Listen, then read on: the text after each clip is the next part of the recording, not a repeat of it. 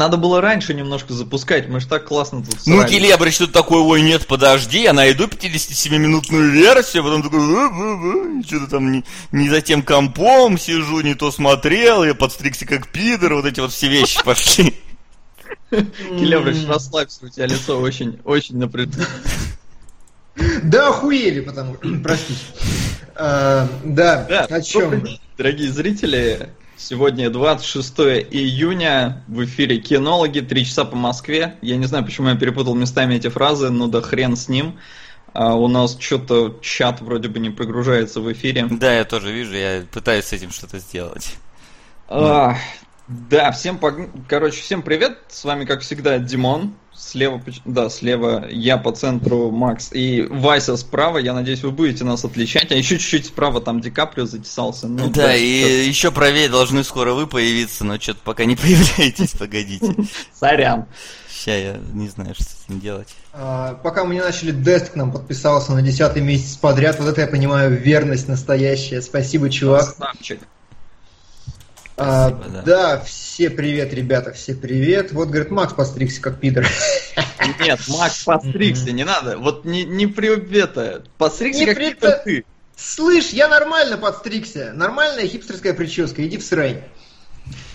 Это ты А, меня хочешь. Но это я не к бабе Клаве хожу, простите. Виноват. Че он, А, какой бабе он ходит? Не к бабе Клаве, говорю, стричься хожу. Бабе клавиатуре. Эдвард рука и баба Ой, вот это вообще было говно сейчас, а не шутка. Вот не получилось, уходи. Ой, ой, А. гей обиделся. И тишина. Вот где твоя ответочка? Я... Педрила. Я считаю тебя недостойным просто ответочек на самом деле. Ага. А, Вот, Солод говорит, стрикся на параде. Все, понял? На параде. Все, а и на этом, на, то- на том, что Соло стрикся на параде, я думаю, пора начинать. Я в армию, может, готовлюсь. Какой тебя не возьмут? Максимум там в женский отряд. Клево, и прикинь, единственный мужик на всю роту. Ну да ладно, хрен с ним, ребят, мы пришли сюда. Давайте обсуждать кино. Мы пришли сюда обсуждать кино и прическу Келебрыча. И прическу мы уже обсудили. Окей.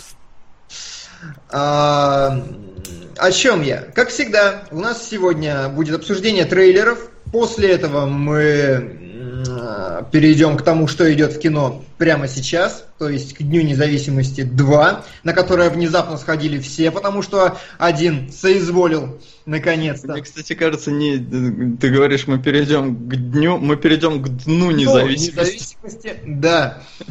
А, И потом будем рассматривать то, что вы нас заставили. То есть Кайт девочку-убийцу и список Шиндлера. И спойлер, я бы лучше свадебную вазу пересмотрел.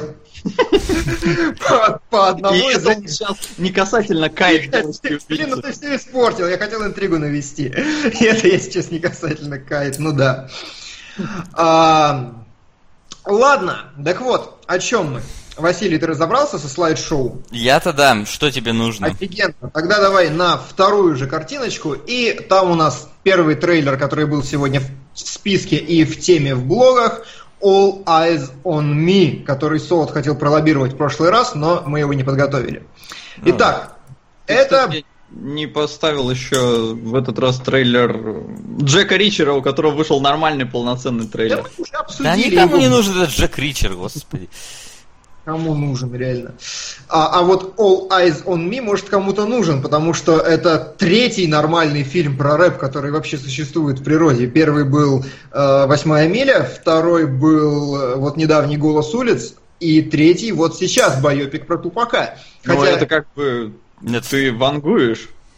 Не, ну, я надеюсь, понимаешь, это же как фильм про Высоцкого, только про негра. Ну, то есть, про Бигги уже фильм снимали, что-то году в 2000 по-моему, там недалеко было от восьмой мили. Или- Про ну, кого? или Про этого, как его зовут? Биг, Биг, Биг. Big Ну, Smoke как это герой GTA San Andreas.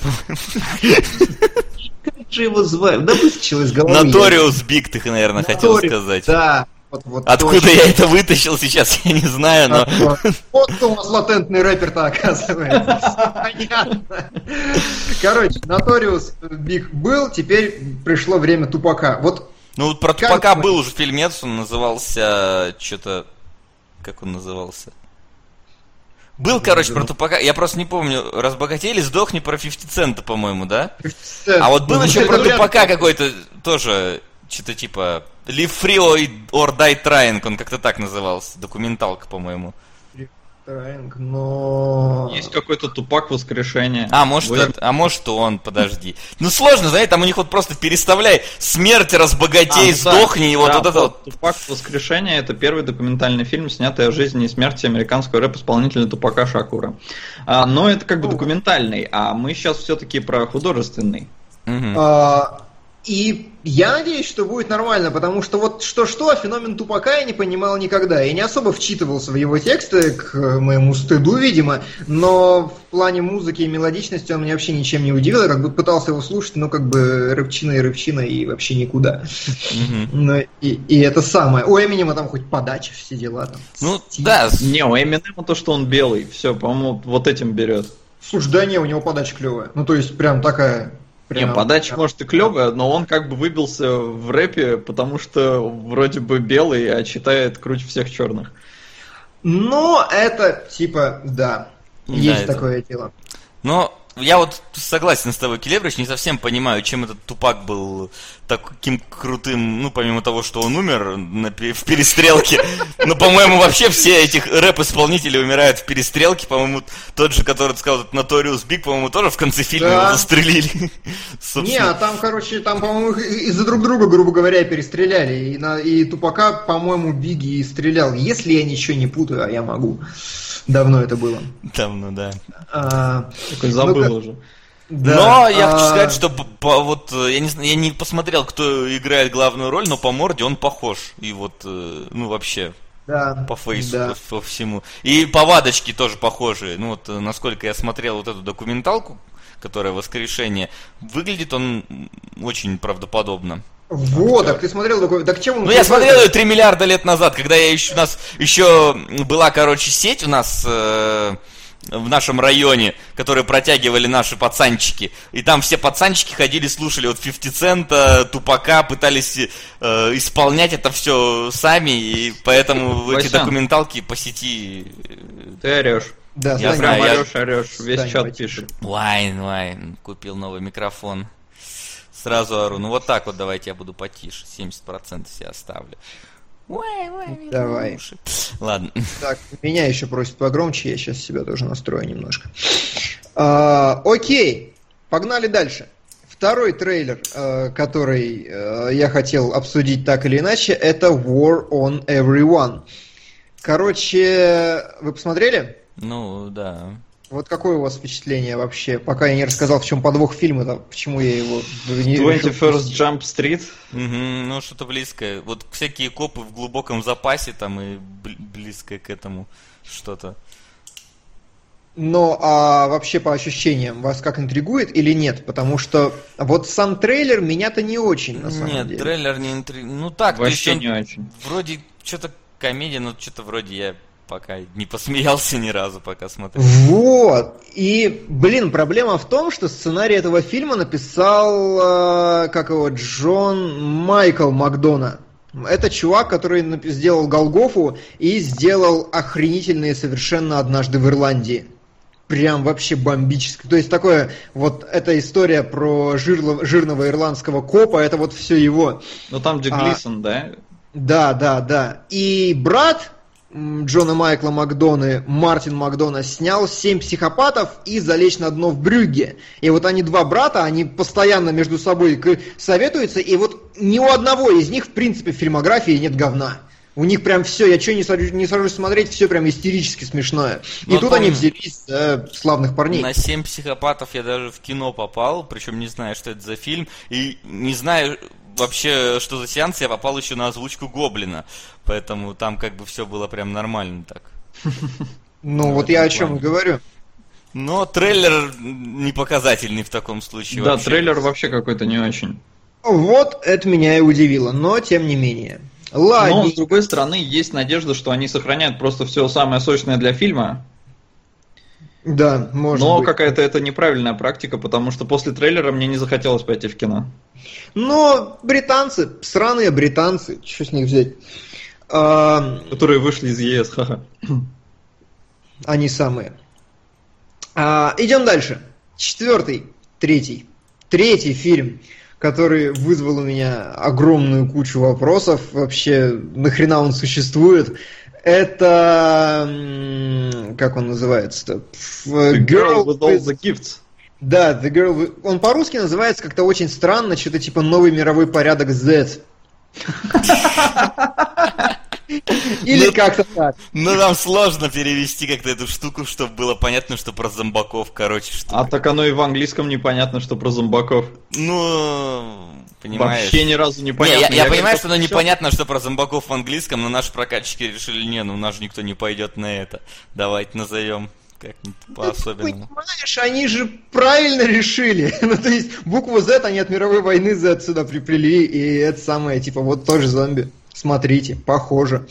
Может, Но- они еще на количество зомби там в кадре посмотрели, я не знаю, чем они руководствуются. Ну вот, кстати, поначалу, вот этот трейлер, как я начал смотреть, я, ну, во-первых, название не предвещало никаких зомбаков, я подумал, что это про какую-то детскую исправительную тюрьму вообще фильм будет. То есть, что... есть да, картиночка вообще намекает сейчас. Да, что-то типа, я не знаю, там, Orange is the New Black. э, Я сначала был. подумал еще, когда увидел их в креслах, думаю, блин, профессоров X, короче, тут как тренируют. Не, я подумал, что такие, типа, знаешь, дети Ганнибал и Лектор, ну, в смысле, которые вот... Ну ты, кстати, недалек от истины. Да, очень тоже любят мясцо. Но так или иначе, я не понял вообще, зачем этот фильм нужен. Это очередная экранизация какой-то супер моднявой книжки, там какого-то супер бестселлера. Ну блин, ну зомби они уже хуже вампиров даже, я не знаю, они гораздо плотнее в кинематографе осели. И про них гораздо больше фильмов, и уже... Я не понимаю, что они хотят вообще сказать. Вы увидели хоть какой-то потенциал? Ну, если честно, то мне-то как бы, в принципе, трейлер, ну, пришелся по душе, можно так сказать. Аналогично. То есть э, он, как минимум, оригинальный на некоторые вещи, вот то, что дети как бы они ведут себя как дети, но в какой-то момент превращаются в этих вот зомбаков. Не знаю. Э, Редко такое встретишь, то есть как бы адекватных зомби. Не, мне больше понравилось... Половина, как обычно, на лестницу Якова. Другая половина на мой любимый боевик «Правдивая ложь». Срать, копать. У нас был турнир по Call of Duty. А, я так понял, на нем ни разу ничего не задонатили, поэтому вот этот звук не слышал никто ни разу. А мне сейчас в уши просто отбивочка из Call of Duty, вот это, знаете, получение ранга. Я просто такой, что? Генерал-капитан... Да, генерал-капитан, ты- тысяча рублей, пожалуйста, прилетела. А, спасибо, сплит. Всем он F2P респект. Спасибо. Да, ну понятно. да. Короче, Васян, ты сможешь сменить? Ну, сейчас хорошо. Сменю. А, Да, спасибо, Стрикс. Правдивая ложь, да, крутой фильм со Шварценеггером. Как бы Джейми Ли Кертис, по-моему. Да. А, Но, в общем-то, возвращаясь к вот этой... Блин, опять. Сорян. Ну, убойные каникулы. Смотрю, ценник повысили, но меня это не остановит равно. После этих вторых фильмов. Девочка из список, каникулы отлично расслабит мозг. Советую равно. Вот жопу бы надрать. Слушай, у нас там еще... Я вижу, что от тысячи рублей, я вижу. Слушай, я вот сейчас это тоже посмотрел. Ребят, это не мы. это не мы, сейчас все поправят, секунду. Сейчас все вернется За, на собой- круги. вот за собой не убирают, я прям... Блин, я вот прям вижу, как Васян просто берет такой... «Кто это Швабру просто.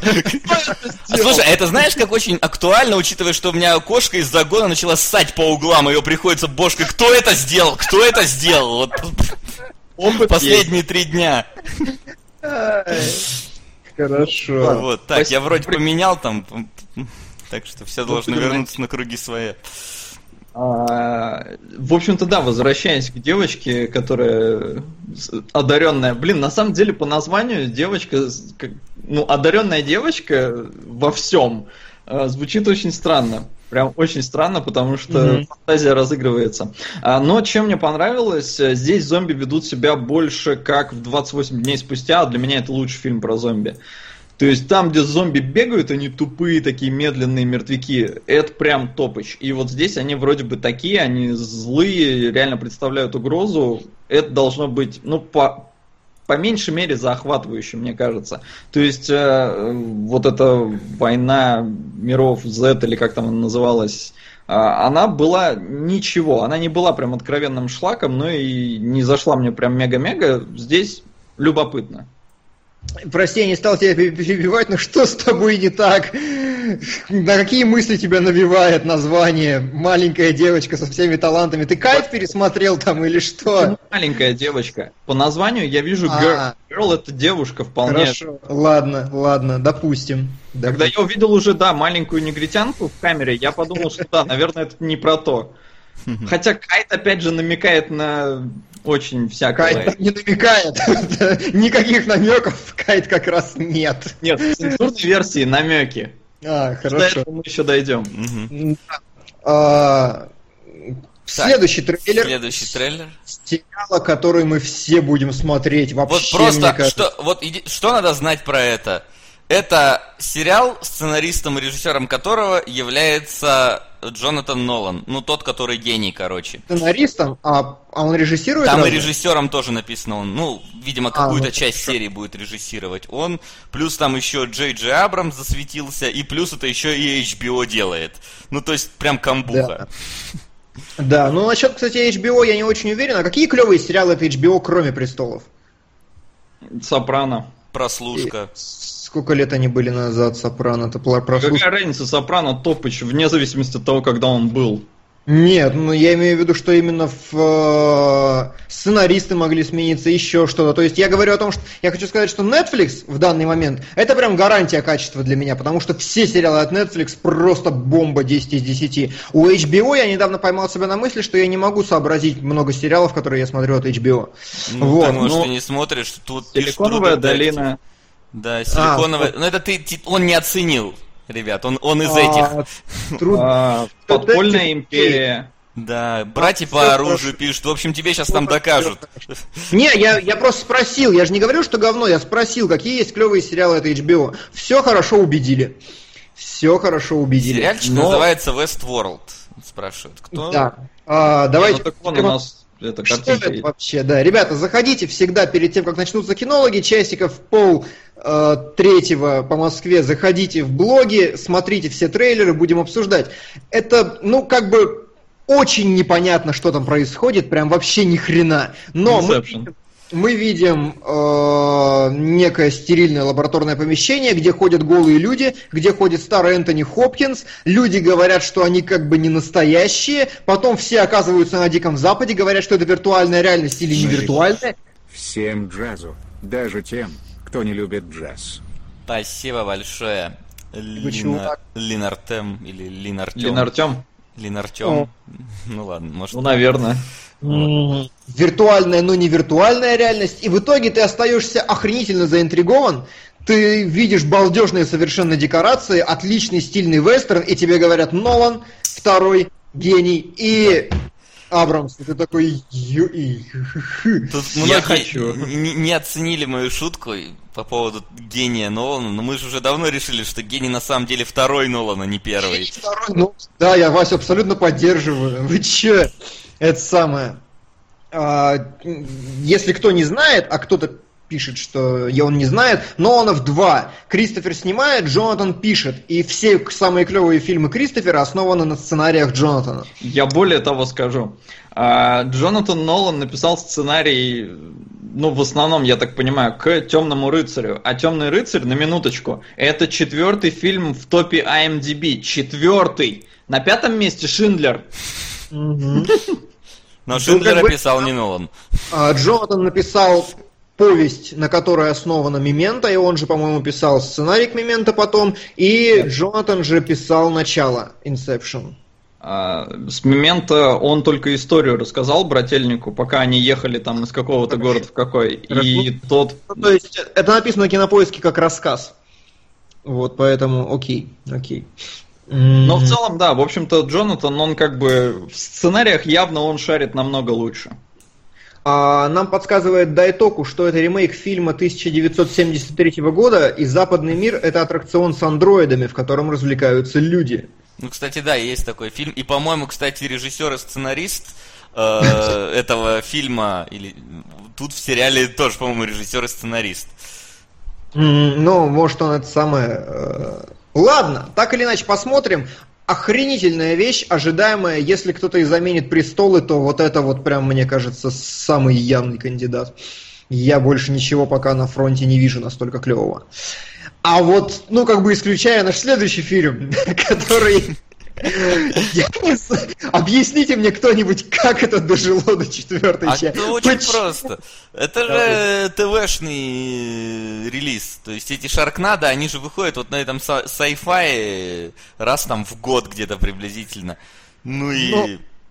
Хорошо, но почему именно Шаркнадо? Почему я не ну, знаю? Ну, потому не... что это вот верх абсурдности, понимаешь? Просто раньше, я помню, в какой-то момент э, были безумно популярны фильм про торнадо. Ну, то есть, вот помимо фильма как-то «Смерч» он назывался, самого такого топового из всех, ага. было еще штук, наверное, семь фильмов про торнадо разной степени паршивости. Плюс э, были очень популярны фильмы про акул. То есть, начиная с фильма «Челюсти», там вышло 3 миллиона э, фильмов про акул. Были ходячие какие-то разумные акулы, там, э, там «Глубокое синее море» было и так далее. Mm-hmm. И вот это прям вот... Об... Да, и это прям вот... И, и многие из них были, если честно, дресневого довольно качества. Вот эти все фильмы. И вот тут это прям вот квинтэссенция дресневости, она как-то сыграла на руку этому фильму. И вот ну, он дожил до четвертой. четыре части, ты понимаешь? Это как бы даже фильм «Стриптизерши против зомби» начался уже сразу с пятой части, там нету первых. Но этот дошел, честно, до четвертой, Не, ну, понимаешь? брось, человеческая многоножка до третьей сама дошла.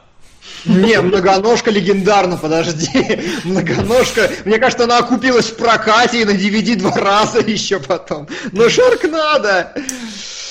Да ну, я ладно. разделяю, абсолютно разделяю негодование, как оно могло вообще дожить. Я не, буду, я не смотрел ни одну и не буду, но как бы живет. Слушай, по-моему, у ностальгирующего критика даже ролик есть такой, типа, что, что почему? Что такого в фильме Шаркнадо? Не помню, то ли его я смотрел, то ли не его, ну, но я не запомнил. в конце новой заставки ядерный взрыв в форме акулы вообще происходит, если ты смотрел, так что там явный намек на это дело ведет.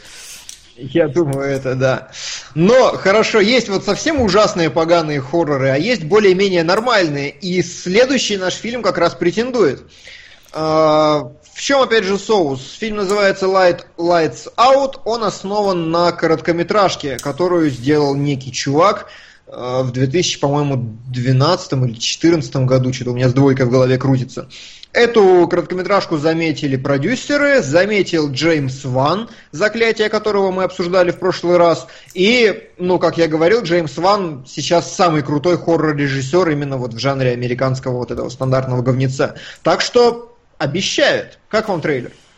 Мне понравился. Мне тоже. Особенно вот, вот знаешь, в начале вот эта вот э, сцена с ковыряющейся вот этой вот девочкой в полу, она прям такая очень напряженная. Мне нравилось, как, как очень интересно было вот сделано с этой, с вывеской, которая мигала, то есть там же, я так понял, за вывески она исчезала, да. появлялась что вот... Ну, да, там как раз в конце трейлера пишут всякие эти эпитеты, там какие-то цитаты, и мне понравилось там вот э, самый ну, инновационный, грубо говоря, фильм этого года.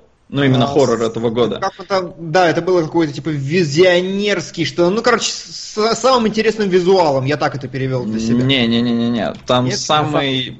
Сейчас, как, как бы это сказать? Ну, не инновационный, а изобретательный. Во, изобретательный. А... Вот, да, я это и читал именно в, в смысле визу. Но опять же, то есть я в, на прошлом стриме говорил, Джеймс Ван действительно очень изобретательный чувак. Я напомню, он сделал пилу. Так что любые вопросы в отношении. И поскольку Джеймс Ван здесь в списке продюсеров стоит третий, он, скорее всего, именно креативный продюсер. И значит, он... Ну, он, он бы не успел бы, да, мне кажется, два фильма захерачить подряд. Не, захерачить нету, но креативный продюсер это как раз чувак, который ходит и... Слушай, а сделай вот эту вот штуку. Да, приходит на съемочную площадку и говорит, сделай вот эту вот штуку. Обычно продюсер это чувак, который там деньгами занимается, спонсорами, актерами, всем-всем-всем-всем-всем, то есть координирует весь процесс, А креативный продюсер это именно чувак, которого позвали, чтобы сделать круто. И вот если Не, позвать ну, Джеймса Вана, то это хорошо. Хрен его знает. Опять же, возвращаясь к теме сегодняшнего эфира, Шиндлер, э, Спилберг, например, успел заснять и «Парк юрского периода» в 93-м, и Шиндлера в 93-м. Заснять, ты уверен, что у них производственный процесс одновременно шел? Очень. А, слушай, но там какая-то такая Продать. мутка, что, в общем-то, э, Спилберг ушел что-то за две недели, когда там монтаж уже был, потому что пошел снимать э, список Шиндлера. И у него, в общем-то, ну, список Шиндлера его настолько эмоционально выжил, что он был очень рад, э, что он сначала успел снять парк юрского периода, а потом пошел заниматься Шиндлером, потому что там какой-то контракт у него был, что он должен был, э, что он мог вроде бы поменять их местами, но он очень рад, что этого не сделал. Это да, но тут получается, что Ван снял заклятие второе, вот оно вот вышло, и вот этот фильм выходит через месяц. Ну, то есть тут-то как бы даже... Не, Не, ну а- смотря, смотря что именно он делал, как бы, Не, если он во-первых, он просто может х- снимал его в прошлом году вообще. Какая разница, когда он выходит? Да. Там постобработка, все вот это, оно может занимать дохренища времени. Так что неизвестно же, когда он его снимал.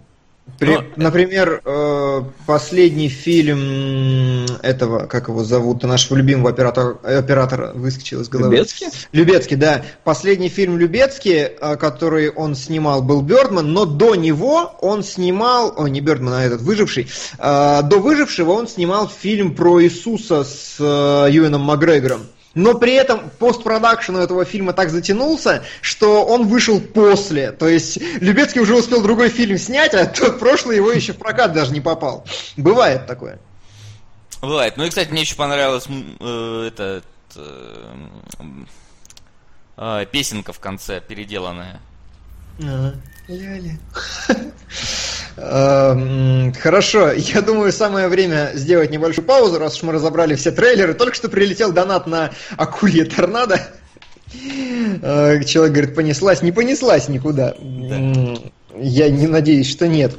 А, Вот, кроме ребят. того, да, держите все под контролем. У нас сейчас все хорошо. На первом месте убойные каникулы, на втором месте ковбой Бибоп. Такие нормальные, хорошие, веселые, задорные фильмы, не то что сегодня. Смотрел первый, впал в непонятное сос- Доля секунды с Рутгером Хауэром. Не вижу фильма в списке, хотя я на него уже донатил. Хочу увидеть кинолога по нему, пока сижу в отпуске. Спасибо, Вуду. Э, у нас в списке в начале трансляции только первые топ-5 фильмов. Остальные у нас там в табличке лежат, сейчас Келебрыч все подсосет. Доброго денечка. А еще добрее он станет после просмотра фильма «Трансморферы». Захватывающий сюжет, отличные спецэффекты и выдающаяся актерская игра. Именно этот фильм достоин первой позиции в сегодняшнем топе. Кто не видел, увидел.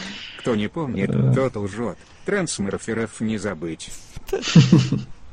Не перепутай, Келебрыч, трансморферы. Именно вот... Да, да. Ты знаешь, что такое трансморферы? Я смотрел. Что-то мне Это, это знаменитая студия Asylum, который единственный, единственный фильм от студии Asylum, который сумел перепрыгнуть э, свой э, аналог, это, это была паранормальная сущность. Которая, а, потому А? что, да, она реально лучше, чем паранор- первое паранормальное явление. По одной простой причине, там есть сиськи. В паранормальном А! явлении их нету, в паранормальной сущности Asylum смогла себе позволить сделать хорошо, сиськи, и там да. они есть. А учитывая, что фильм такой же дешевый, как и оригинал, получилось даже более-менее. Хорошо, я запомню. Но да, трансморферы. Трансморферы, появился класс Эстония, и доля секунды вырвалась на второе место, само собой. А, хорошо, я, к несчастью, блин, забыл картинку вставить на День независимости, прости. А, ну давай я какую-нибудь сейчас быстренько найду. Давай. А, что на этой неделе идет в кино? Ни хрена, кроме фильма День независимости, который вышел не одновременно с Днем независимости в Америке, я не понимаю почему. Ну, Потому что у них День смысл. независимости 4 числа, а у нас просто захотели раньше. Да нет, рецензии-то уже появились, я так понимаю, там Не, уже ну, пошел какой-то. Не, показывают, показывают. Нет, нет, показывают. Он открылся уже. Да? Вот, но так или иначе. День независимости первый. Давайте начнем издалека. Я Давай. считаю, что кино нормальное, потому что Первый? это был один... Да, один из ранних фильмов Эммериха, он тогда еще, ну, как бы свежо воспринимался, и это было... Вот, не уследил. Ладно, это еще было недельку подождем. Две тысячи на ковбоя и тысяча на девочку, покорившую время. ПС Великобритания выходит из ЕС. Может, тогда и Гальпери признает геноцид фанеры? А, а, а. Сложно, но спасибо. Хорошо, хорошо. Так, Ну вот, кстати, ты мог бы и признать в честь сегодняшнего фильма. что, геноцид фанеры? Конечно. Ну, мы дойдем когда до этого фильма, мы посмотрим, что я там признаю. Так, где у А, меня тут? А, вот, и я говорю, первая часть была вполне ничего. Она ни на что не претендовала, но была свежей хотя бы в визуальном плане. Воспринималась как ух ты, шепик-то какой. Ну, как сказать, ни на что не претендовала. Она претендовала на лучшие визуальные эффекты, которые она и получила. То есть А, ну, киноакадемия дала Оскар за лучшие, лучшие визуальные эффекты. И тогда это действительно было круто, потому что тогда так особо никто не делал, особенно так масштабно, и все. И за это Эмериха сразу таки признали, о, классно, он типа массивные, такие большие штуки делает. И после этого он только, по сути, ими и занимался. Но... Ну чё нет? Ну, что он еще? Посмотри, посмотри, он Эмерих еще снял. Он, я посмотрел специально, не, не снимал ли он только блокбастеры. Нет, он реально впутывается во всякие, типа аноним его, э, экранизация Шекспира. Последний фильм у него был вообще какая-то дресня на 5 из 10. Клевое слово дресня, мне понравилось. Ну да. Вот, ну, то есть он снимает, но все Эмериха реально помнят только как режиссера «Послезавтра» 2012. Да, Конечно. он популярен за счет своих фильмов катастроф. И, собственно, в этот ну, что тогда он снимал фильм катастрофу, что сейчас он снял тип, свою стандартную фильм катастрофу.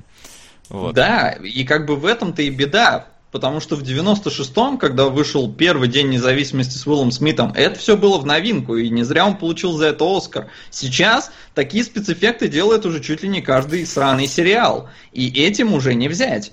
Надо брать чем-то другим, но Эмерих до сих пор не нашел чем. Это Причем, да, ты знаешь, но... говори. Да, хорошо, я все-таки скажу. Как бы заметь, что фильм в катастроф, ну вот я из последнего такого явного, то есть я не беру сейчас всяких мстителей, которые там полгорода разносят, эти супергеройку.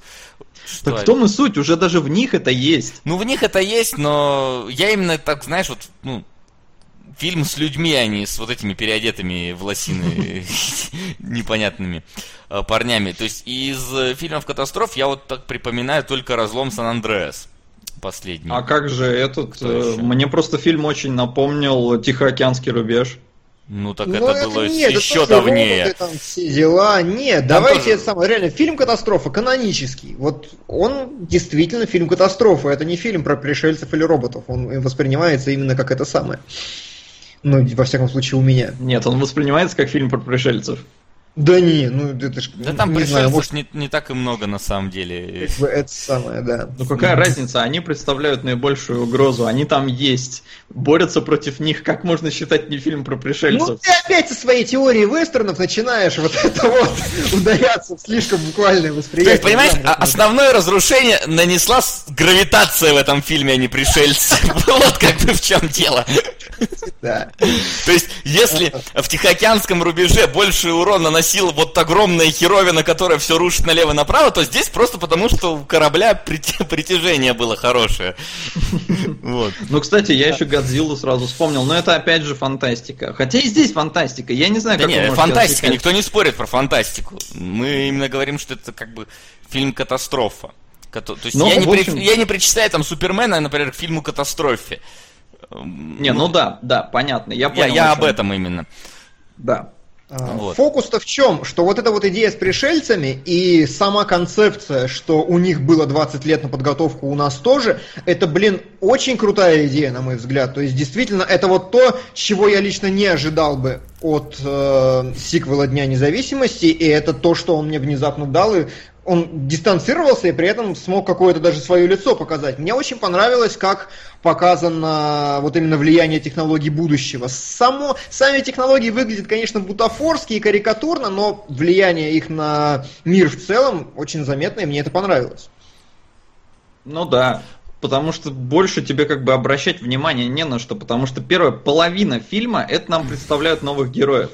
Вот сраные половину фильма. Серьезно. Это вот То да. есть даже, даже потом, когда прилетают пришельцы, все равно все сводится даже не столько к зрелищности, хотя да, она тут тоже есть, но к тактону. Нам не нужно прямое противостояние, нам нужна тактика, давайте делать это, давайте делать это, и поэтому мы еще э, четверть фильма наблюдаем за тем, как э, ученые пытаются там что-то изобрести, как там кто-то допрашивает кого-то, кто-то еще что-то. В общем-то, э, здесь у меня создался комплекс Годзиллы. Вот в Годзиллы было немножко мало Годзиллы. Короткий у Солода просто. Комплекс Годзиллы. Ну, как бы, ну я его так окрестил, потому что в Годзилле было маловато Годзиллы.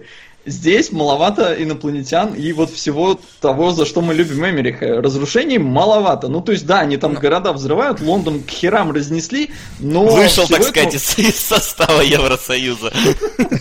Нет, больше всего меня порадовало, кстати, насчет этого, э, что у Америки президент э, женщина. То есть ясно, что авторы поддерживают больше Хиллари, а не Трампа. А, Эмерих, по-моему, вообще визионер, потому что в как... вот в 2012 до Обамы вышел, нет, или после. Я точно помню, что был какой-то фильм, который предсказал негров в президентах. Теперь у нас есть фильм, который предсказывает женщину в президентах. Ну что-то это самое. А, хочу заметить, что негр получается в социальном статусе выше, чем женщина, согласно американской логике. Слушай, слушай, так это, если Эмерих такой визионер, нам что, скоро пришельцев ждать? Да, пора будет. Да, давно. уж 20 лет ждем после первого визионерства. Ну, кстати, я заметил, что в первой войне миров-то тоже разрушений не так и много было, и в основном они там ходили, что-то между собой терки терли. Основное разрушение было, как только вот эти вот тарелки прилетели, разок выстрелили, разрушили все города, а дальше там тоже было на самом деле э, то все пятое, десятое, мы на базе поймали корабль, давайте его там это соорудим вирусом, оставим. Там тоже как бы не было такого вот прям большого количества масштабных сцен. Здесь их как минимум три. Но, да. Да, И но плюс- просто понимаете, э, в начале, вот нам реально, там чуть ли не первый час, нам презентуют новых героев. Подсаты. Донат. Челенгяч чептит. Ну, убойные каникулы. Челенги отчептит. Вот это да. Спасибо, Маврикус. Спасибо. Спасибо. Тянемся Да, вверх. убойные каникулы вылетают вперед. Но, в общем-то, вернемся к Дню независимости. А, Мы постараемся без спойлеров, хотя спойлерить тут вообще Да нет, нечего. это тут как бы да. На первый нам до хрена Леон э, лет просто рассказывают про главных героев, нам их презентуют. Нам презентуют вот нового там Криса Хемсворта, нам презентуют его девочку, нам показывают, какие у них взаимоотношения, нам презентуют друга Хемсворта, который, сука, Сноуден. Я уже рассказал пацанам, э, ребят, скоро должен выйти фильм про Эд, Эдвард его, по-моему, да, Эдвард Сноуден или как-то Да, так, не помню. Ну да. А, короче, про парня из э, этой там американской разведки или откуда-то там, который слил всю инфу, короче, Ну, так который глубоко не надо копать. Я думаю, в России все знают, кого мы Ну, Да, приютили. Да, Россия все знает, да, кого приютила. А, И, в общем-то, сейчас э, фильм скоро выходит, на главную роль взяли э, Левита, Джозефа Гордона Левита. Он хороший актер, он классно там даже голос изобразил, Сноудена вполне похоже. Но, блин, этот чувак прям реально на него похож. Вот в Дне независимости друг Хемсворта, Да прям вот реально мне плевать на Сноудена, я на Левита хочу смотреть. Ну, Вот. да, хорошо, Причем понятно. Ну, э, я еще хочу сказать, что похож. героев там реально очень много что-то ввели, слишком много для такого фильма. И проблем, и еще тут проблема то, что они подтянули каст из оригинального фильма.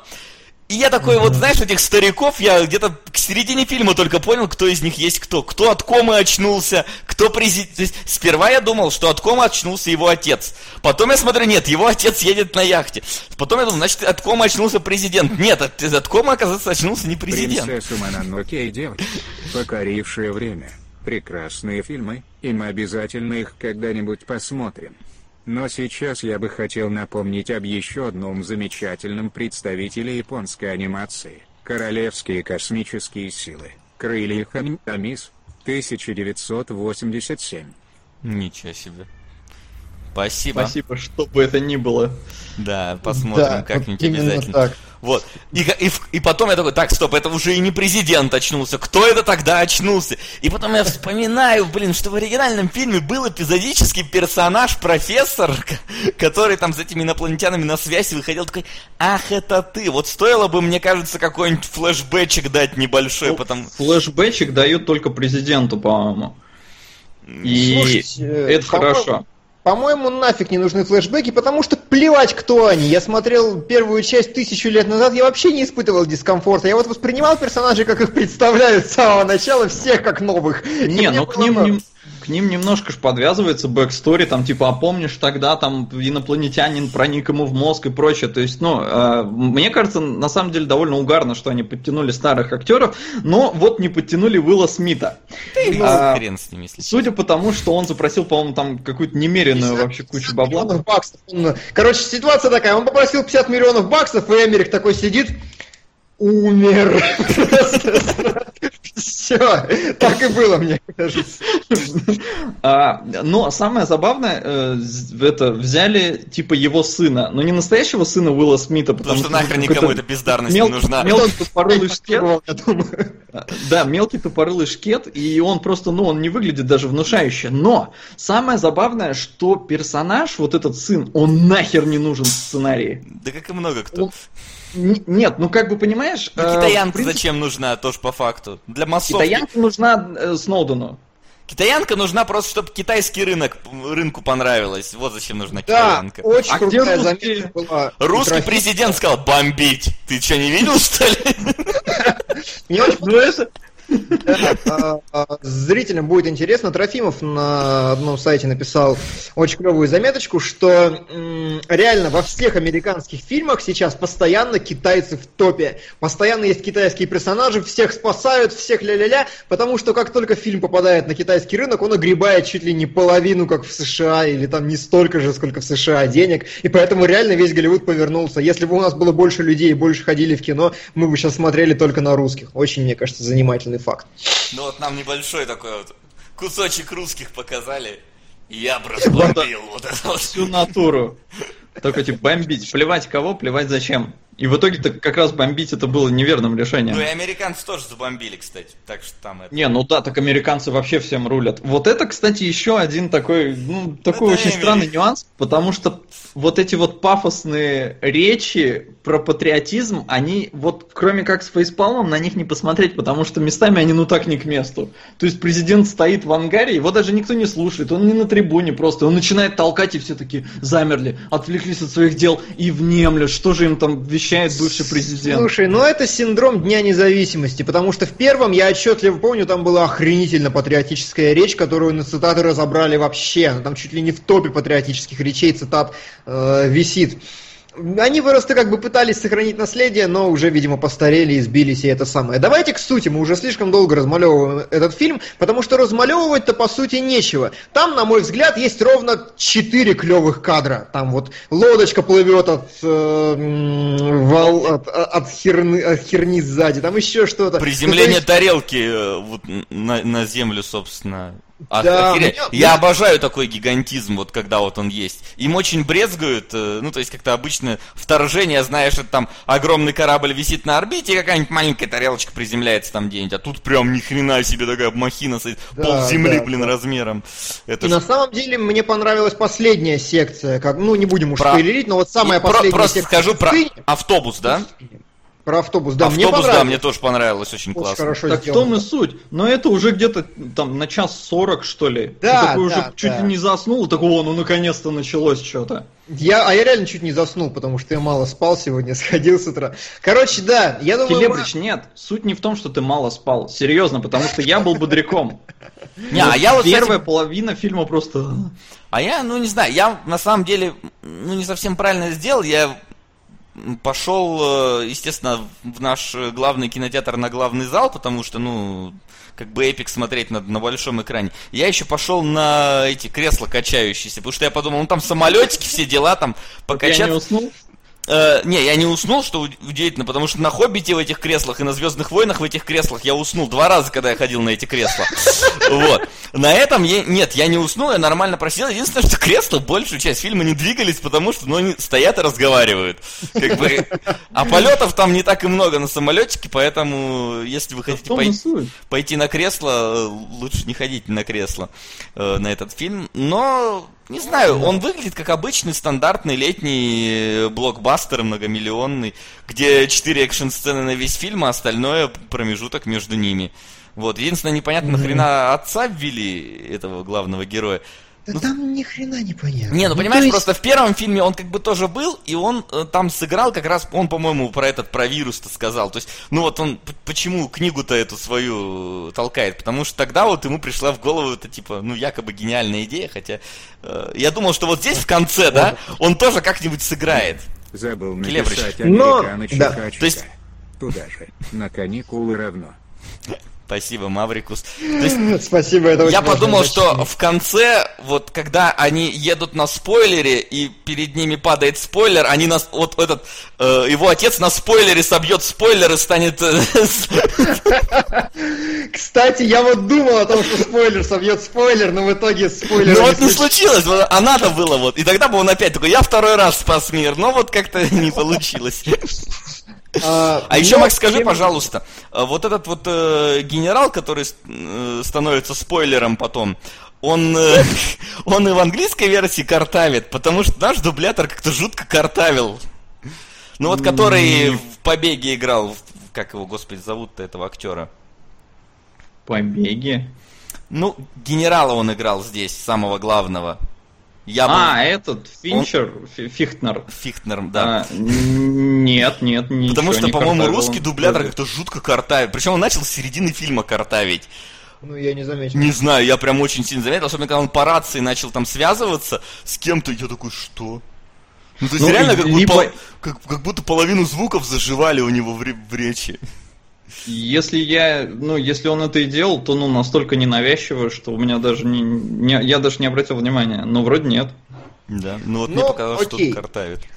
Ладно, я понимаю, что мы в кои-то веке все втроем сходили на фильм и можем его обсуждать, но пора с этим завязывать. Я думаю, результат итоговая оценка примерно у всех одна. Но если вам хочется фильма катастрофы, можно сходить, но запаситесь кофеином, потому что можете выбегать в туалет очень регулярно, а с, ну и не, чтобы не спать как-то более-менее. В целом, интересного в фильме не так много, но оно, как всегда, эмерих, эмериховски большое. Я поставил шестерочку. Ну, да, где-то так, наверное, в том районе. Не, по мне так меньше. Mm. Реально слишком скучно. Слишком скучно для такого, казалось бы, захватывающего фильма. Но, может и меньше. Тем не менее, тем не менее, Кайт я поставил семерочку в личном зачете. Да? И да. Ну но... окей, переключаемся тогда на Кайт. А, небольшая пауза, как всегда. Давай, подведи. Да, давайте еще скажем, что это на следующей неделе не будет выпуска. А, да, точно. Давай, объяви, Макс. Я объявляю, на следующей неделе не будет выпуска. Да, у нас так получается, э, потому что, что меня да. не будет, э, Солода не будет, э, и, ну, вот. поэтому выпуска не будет. А то сейчас пойдут, да. кинологов закрывают, все дела. У меня проблемы с коммунистами и все такое. Да, да. А, который, я напомню, определяете вы, сейчас состоит из фильмов «Убойные каникулы» и «Ковбой Бибоп». Это то, что мы будем смотреть через неделю. Да, через. А, через неделю. Но еще у нас вырвалась доля секунды, которую мы будем смотреть потом, а вот эксперимент повиновения в этот раз, ну такой... Пока, пока, не... пока, пока стоит на месте. Пока стоит на месте. Среди прочего у нас появились трансморферы, э, акулья торнадо не зафорсилась, и слава богу, Королевские космические силы аниме 987 года. Тысячи. А я, кстати, слушай, я, кажется, видел это аниме. Вот я просто, когда Кайт посмотрел, я, э, у меня внезапно э, вспомнился такой исторический эпизод. Э, в какой-то момент на Первом канале э, во времена моего детства начали показывать аниме, причем за, за полночь. Собственно, тогда, по-моему, показали... Э, Кайт. Кайт нет, как раз тогда показали «Призрака в доспехах», по-моему. Тогда показали э, «Армитаж», э, «Полиматрица». И кино как, про какого-то космонавта, короче, как, э, э, по-моему, Китай пытался запустить космонавта, и что-то во время войны это дело происходило. И, по-моему, это вот оно, не оно, я не знаю, но вот... э, Слушай, я просто не знаю, раз... я по MTV Golden Boy смотрел. Нет, Golden Boy было потом, потом, это, это, это было потом. А, Макс, у тебя есть доступ в чатик забань, там сам видишь кого. А, вот, кстати, пишут, это оно. Да, вот, вот я как раз про него вспомнил. Вот, когда посмотрел Ну-ка. Кайт, думаю... Потому что, знаешь, у меня почему-то какой-то релиз был очень странный, Кайт, э, я смотрел. Он якобы БД-рип, но некоторые сцены как будто от VHS просто они взяли и отсканили. Так и есть, скорее всего. Кто, Да. блин, какой БД, о чем ты? Вот, и я такой, вот как раз, когда вот появляется этот VHS, я вспоминаю э, аналоговые первые каналы, как после там 12 ночи я ставил на запись какие-то вот эти вот анимешки, которые рекламировали, и вот внезапно вспомнил, что был какой-то ани- аниме про космонавта, и, видимо, это оно, как мне пишут. Ну, вот у вас есть теперь мотивация дать Васе вспомнить детство в какой-то веке. Вот. Ну Ой, хорошо. Пацаны, я думаю, нам надо, наверное, как-то в донатах выделять первые два фильма каким-то, может, другим цветом, что а мы я не их как могу бы это берем. сделать. Максим, А вот рам- так, рамочку могу какую-нибудь э, вокруг них Вот так, обвести. вот так, посмотрите. Во, вот так пойдет. нормально, вот так хорошо, да, давай так. А, хорошо. А, итак, к сути. Следующая Да. наша Первая, рубрика. Келебрыч. Отступочка. Пыды-пыды-пыдым. Да. Первое, Келебрыч, скажи, потому что народ интересуется, при чем здесь Джексон? А, короче, мне просто показалось, что его взгляд полностью характеризует все, что мы видели в этом, вот в этом вот. Но тем не А менее. тебе не кажется, что они должны местами тогда быть поменены? То есть, ну, он как Ну, бы на нее не- должен коситься. Не я рисовал. На самом деле, Не фокус знаю. что Кайт, Кайт это аниме культовое, ни много ни мало, прям по-взрослому культовое. Э, настолько, что им вдохновлялся Тарантино. В частности, в «Убить Билла» есть персонаж, который он прям сказал целенаправленно актрисе. Вот эта девочка с э, Моргенштерном, или как он ее там, как его назвать-то, Э, он сказал ей, типа, посмотри, Кайт, вдохновляйся вот оттуда, как надо играть. И... Мне кажется, Кайтом он вдохновлялся, когда снимал Джанго освобожденного и когда свое камео туда вставил, потому что разорвало его именно так. Слышь, ну может быть. А еще э, у этого фильма есть американский э, ремейк, э, знаете, какого года, что-то 2000, то ли 15 то ли 14 Очень смешная история, потому что я как раз перескажу немножко сценарий Кайт. Вы должны были посмотреть, поэтому не боимся спойлеров.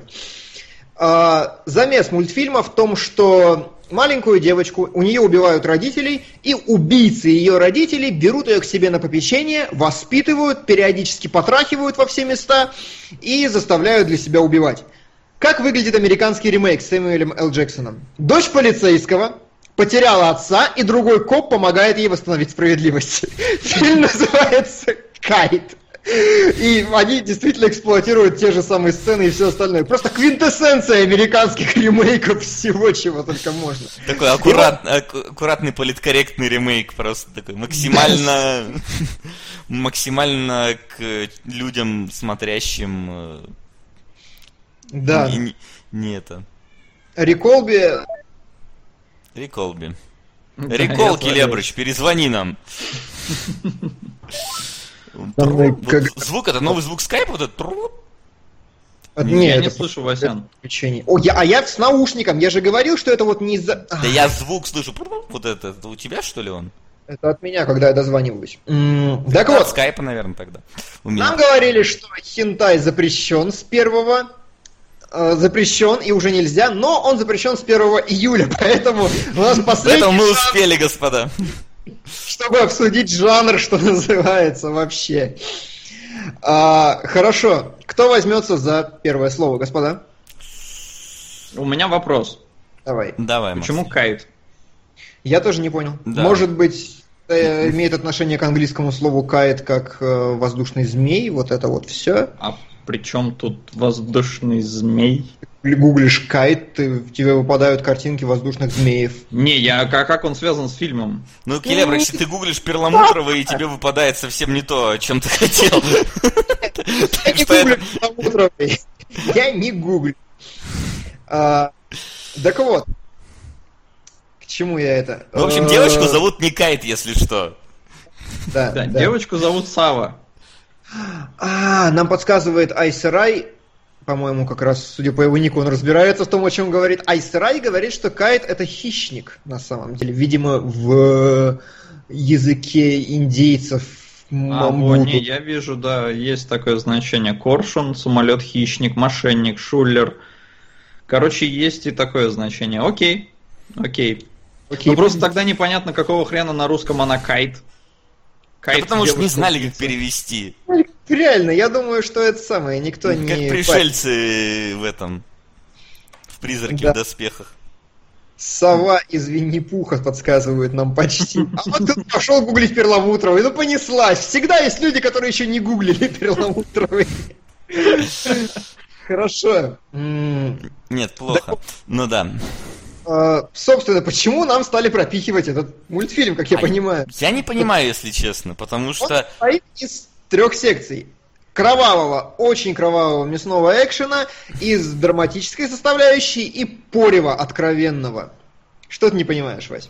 Я просто не увидел в этом э, фильме ничего особенного. То есть, э, ну, прям вот, чтобы его пропихивать. То есть, Короче... если, как, как фильм про месть, он, ну, поверхностный очень очень мало там этому уделено внимания и недостаточно ну, глубоко копают в этом деле. Как, э, ну вот кровавая баня, не знаю, были и по кроваве представители аниме. Э, да и не сказал бы, что сильно кроваво как-то, ну, в какие-то моменты там, да, ну, ну, взрывается там рука, отлетает она, ну, как-то не, не, не смакуется это, поэтому не сказал бы, что кроваво. А что касается Порева, ну я вообще смотрел версию, где оно было полностью вырезано, поэтому его там отдельно досматривал, и оно сюжетно ничего не несет. И если вы хотите Порева, ну, то есть есть как бы полноценные сериалы хинтайные, где этого гораздо больше, чем здесь. И, и что особенного в том, что это просто сочетание трех вещей, не, ну здесь явно как бы главная вещь это вот не порево анимешная. То есть хентай здесь он не на первом э, месте. Нет, понятно. А, я вообще первый раз посмотрел совершенно цензурную версию, потому что я не знал, что есть какая-то другая, и я совершенно не понял, почему нам предложили вообще на разбор кайт. А, но, а, во-первых, что мне понравилось, я все понял, даже, ну, с вырезанными вот этими сценами, да? Ну, а... там, конечно, смысл отношения между персонажами, я ну, понимаю. Ну, то есть, нет, так там в том и суть, что как бы ты понимаешь, э, что сейчас, ну, должно быть, там, когда Сава говорит, типа, я сегодня не хочу, и все, кадр меняется на следующую сцену. Mm-hmm. Ты как бы дорисовываешь сам, что там между ними происходит, а в бесцензурной версии, которую я уже посмотрел потом, там эти моменты есть, и ты такой, да, действительно, вау, но как бы, блин, я же все равно представлял, ну, как бы, что вот, вот это и происходит. Ну, может, не конкретно так, но ну, нечто подобное. А единственное, что как бы мощное, за что фильм как бы запрещен в некоторых странах, это потому что здесь есть детская порнография. Потому что есть моменты во флешбеках Савы, когда она вспоминает себя в детстве, и там показывают, как ну, секс у нее с этим копом, который там ее воспитывает это как бы единственное, что, ну вот, как бы, как бы немножко вроде бы неправильно, но с другой стороны, блин, это рисовка, и хрен поймет, сколько ей лет. Сиськи у нее большие и сейчас, и в прошлом. Вот, кстати, я думал, что она на протяжении всего возраста находится в школьном периоде. Ну, то есть она там была совсем маленькая, а тут немножко постарше, но все еще ребенок. По-моему, она сейчас уже в колледже или да, что типа того, потому что она сказала экзамен, а, а он сказал, типа, слушай, да брось ты там это свой колледж. Поэтому сейчас она уже вроде угу. бы нормальная, то есть это воспринимается вообще спокойно. Ну, то есть это отвратительно угу. с точки зрения именно сюжета, потому что там, э, вот, например, этого не было в цензурной версии, я этого не понял, когда они уже поймали пацана, о ну, буре. Да, а, да. И а, когда при нем как бы они сексом занимались, вот в цензурной версии этого нет, и я даже mm-hmm. не понял, что над ним так надругались, ну, условно говоря.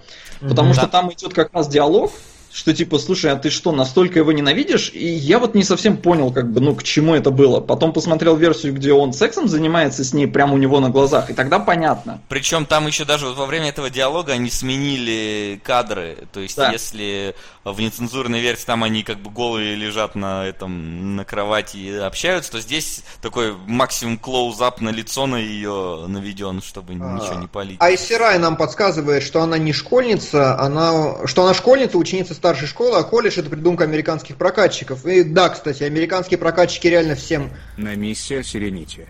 Сижу я, значится, страдаю в мультиплеере The Last of Us, выбивая достижения. И только вы сохраняете мое хорошее настроение. Спасибо. Спасибо, Бессон. Мультиплеер Принято. Last of Us не самое плохое. Есть мультиплеер. Tomb Raider. Umbrella Corps. Ой. А, ну так вот, а, реально, американцы практически во всех мультах всегда завышают это до колледжа, поэтому... Ну, это понятно, в Японии... Ну, не, ну, как бы, суть-то это не меняет. Не, Но- не разобрать в ней, если ты... То есть, если бы она сказала, что Слушайте. она с колледжа, а по ней было бы понятно, что она не с колледжа, это одно. А тут, как бы, сказала с колледжа, и я, ну, я поверил. Но У меня аналогично. жизни Э, такого не Плюс случится. я смотрел, э, ну, поскольку всякие разные версии, я в итоге посмотрел и дубляж э, американский, и субтитры русские, и, блин, либо субтитры тогда с английских были сделаны, потому Да. что и тут, и там был, был колледж. Ну, наверное, Да, как обычно. субтитры всегда делают с английских. Но Ну, давайте не немножко всегда. придерживаться хронологии, потому что не все смотрели вообще мультфильм этот.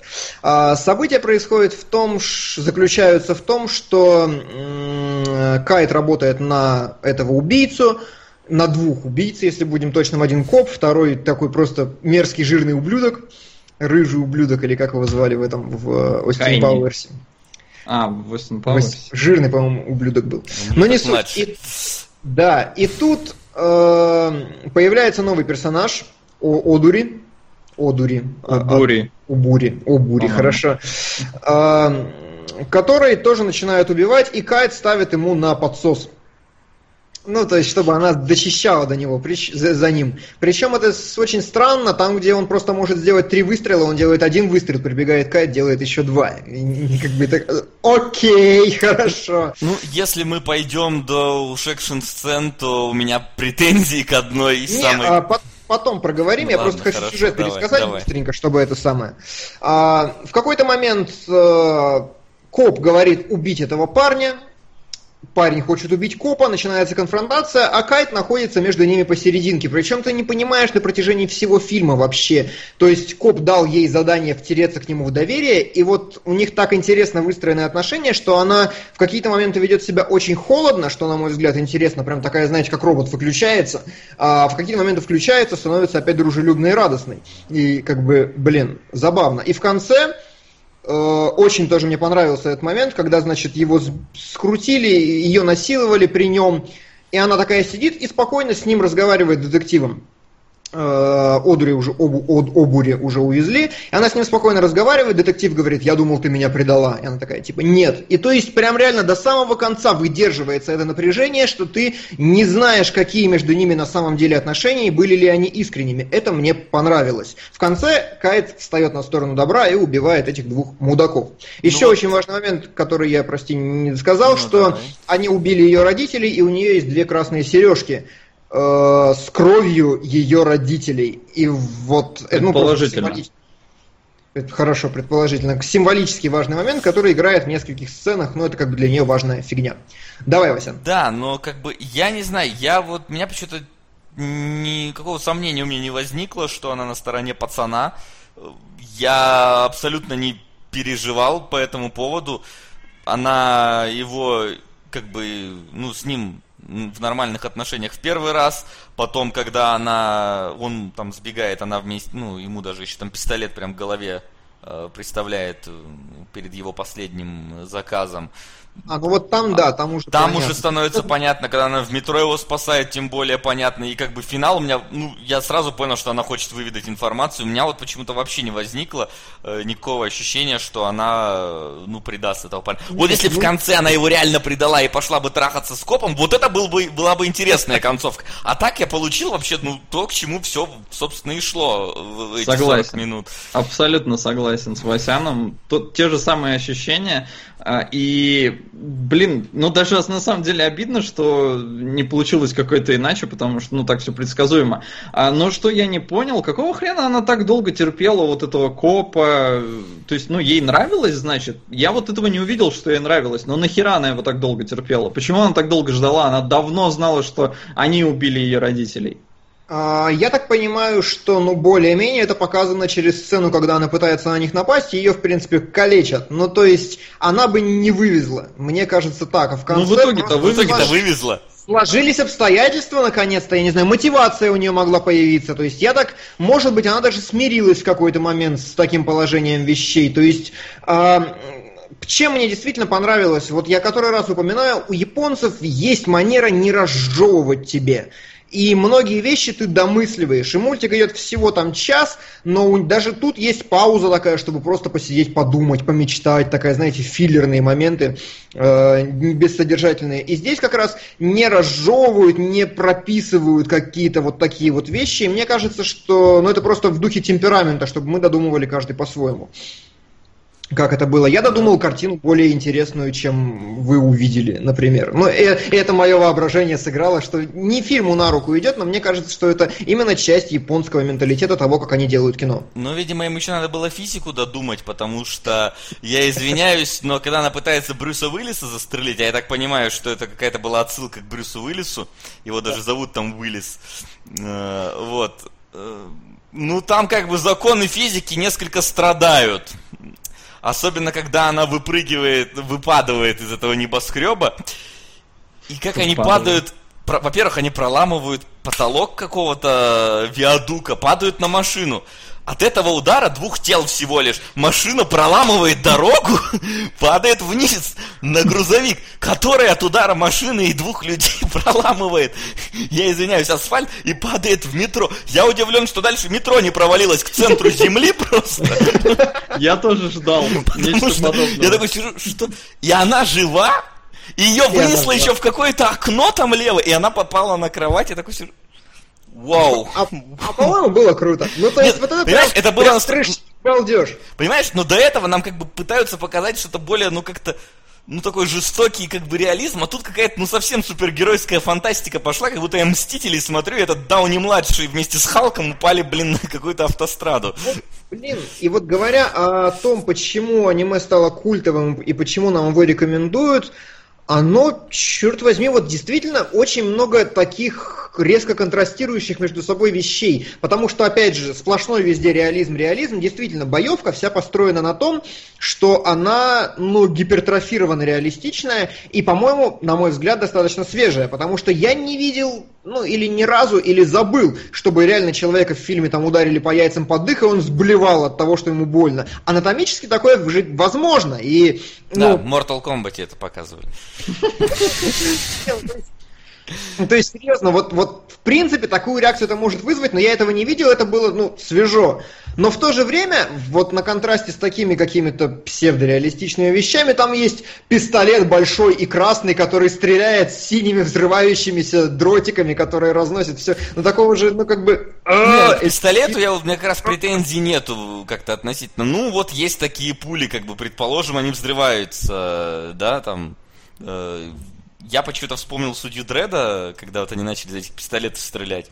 Вот. Ну, как бы пистолет, ну окей, я готов принять их существование, там все-таки какое-то более-менее будущее, но как бы вот падение, ну, оно слишком нереалистичное. А вот спутник связи подсказывает нам правильные ответы, я абсолютно уверен, что правильный ответ. Это классическая японская минутка разгрузки. Да, да, реально. Оно, это понимаешь, минутка разгрузки, она должна быть веселой в Японии обычно. Ну, ну, а это было не весело? Ну, не, есть, оно, оно было как. Они летели, там еще какие-то трахающиеся люди мелькнули на секундочку. Ну, то есть, вот это как раз было оно, ну, мне кажется. Я не знаю, то есть, я, я привык к, э, к моментам веселья. Это вот как э, в играх Кадзимы, когда на поле боя ты ползешь, все сурово, люди умирают, ты какую-то бочку роняешь, там за ней мужик срал. Вот это вот я понимаю, минутка разгрузки и веселья. А тут, ну, я просто такой... Это минутка такого непонимания у меня просто было. Потому что в итоге, ну, я извиняюсь, погиб водитель автомобиля, водитель фуры, в метро там еще погибли люди, я извиняюсь, ни хера себе разгрузочка, я извиняюсь. Слушай, ну как бы видишь, у тебя такой стилистический диссонанс случился, получается, да, то есть претензия именно к контрасту происходящего, а не к самой сцене. Сцена-то сама, по-моему, достаточно здорово Нет, поставлена. понимаешь, э, э, контраста не возникло, возник бред для меня. Ну, то есть, контрасты, когда внезапно становятся, ну вот как-то оно Да, весело в этот момент. А в этот момент как бы весело не, не, не, проис, не происходило. А, угроза для этой девочки оставалась. Р, там рисовка, ситуация, она осталась такой же напряженной, но при этом законы физики сломались. Я как бы вот о чем. Контраста самого не возникло. Ну нет, я и говорю, то есть стилистически у тебя выбилось это все. Тебе подсказывают, что водители выбежали, а ты плохо смотрел. А, водитель фуры, да, водитель автомобиля, по-моему, не выбежал ни хрена.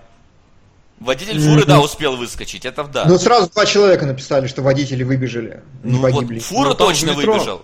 А вот в метро все равно так бахнуло, что, мне кажется, кого-то там убило. Но хрен с ним, мне сцена понравилась. То есть, да, несмотря на всю ее абсурдность, выглядела она прикольно. Меня она разрядила. Потому что я понял, что она сейчас она не умрет, раз уж она упала на машину, то все нормально. Дальше ее скорость будет только замедляться, несмотря на то, что она там до метро провалилась. То есть, когда она только выпала из окна, я подумал, все, как бы, как ты выкрутишься, что ты сделаешь, что за дерьмо сейчас начнется, сейчас совсем начнется какой-то бред.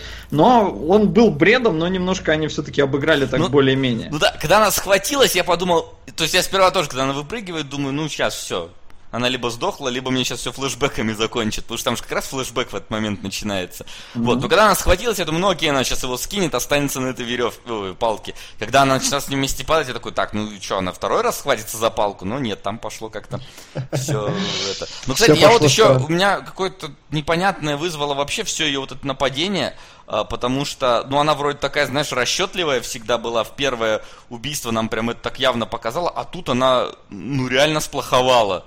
Ну, Тупит, есть, да. Я так... Она реально я... потупила, то есть она этому прям брызгает что-то три года в лицо этим баллончиком, то есть одновременно при этом там она могла бы и выстрелить, там, ну, зная ее навыки, а тут она реально, ну, протупила и из-за этого поплатилась, собственно. Вот.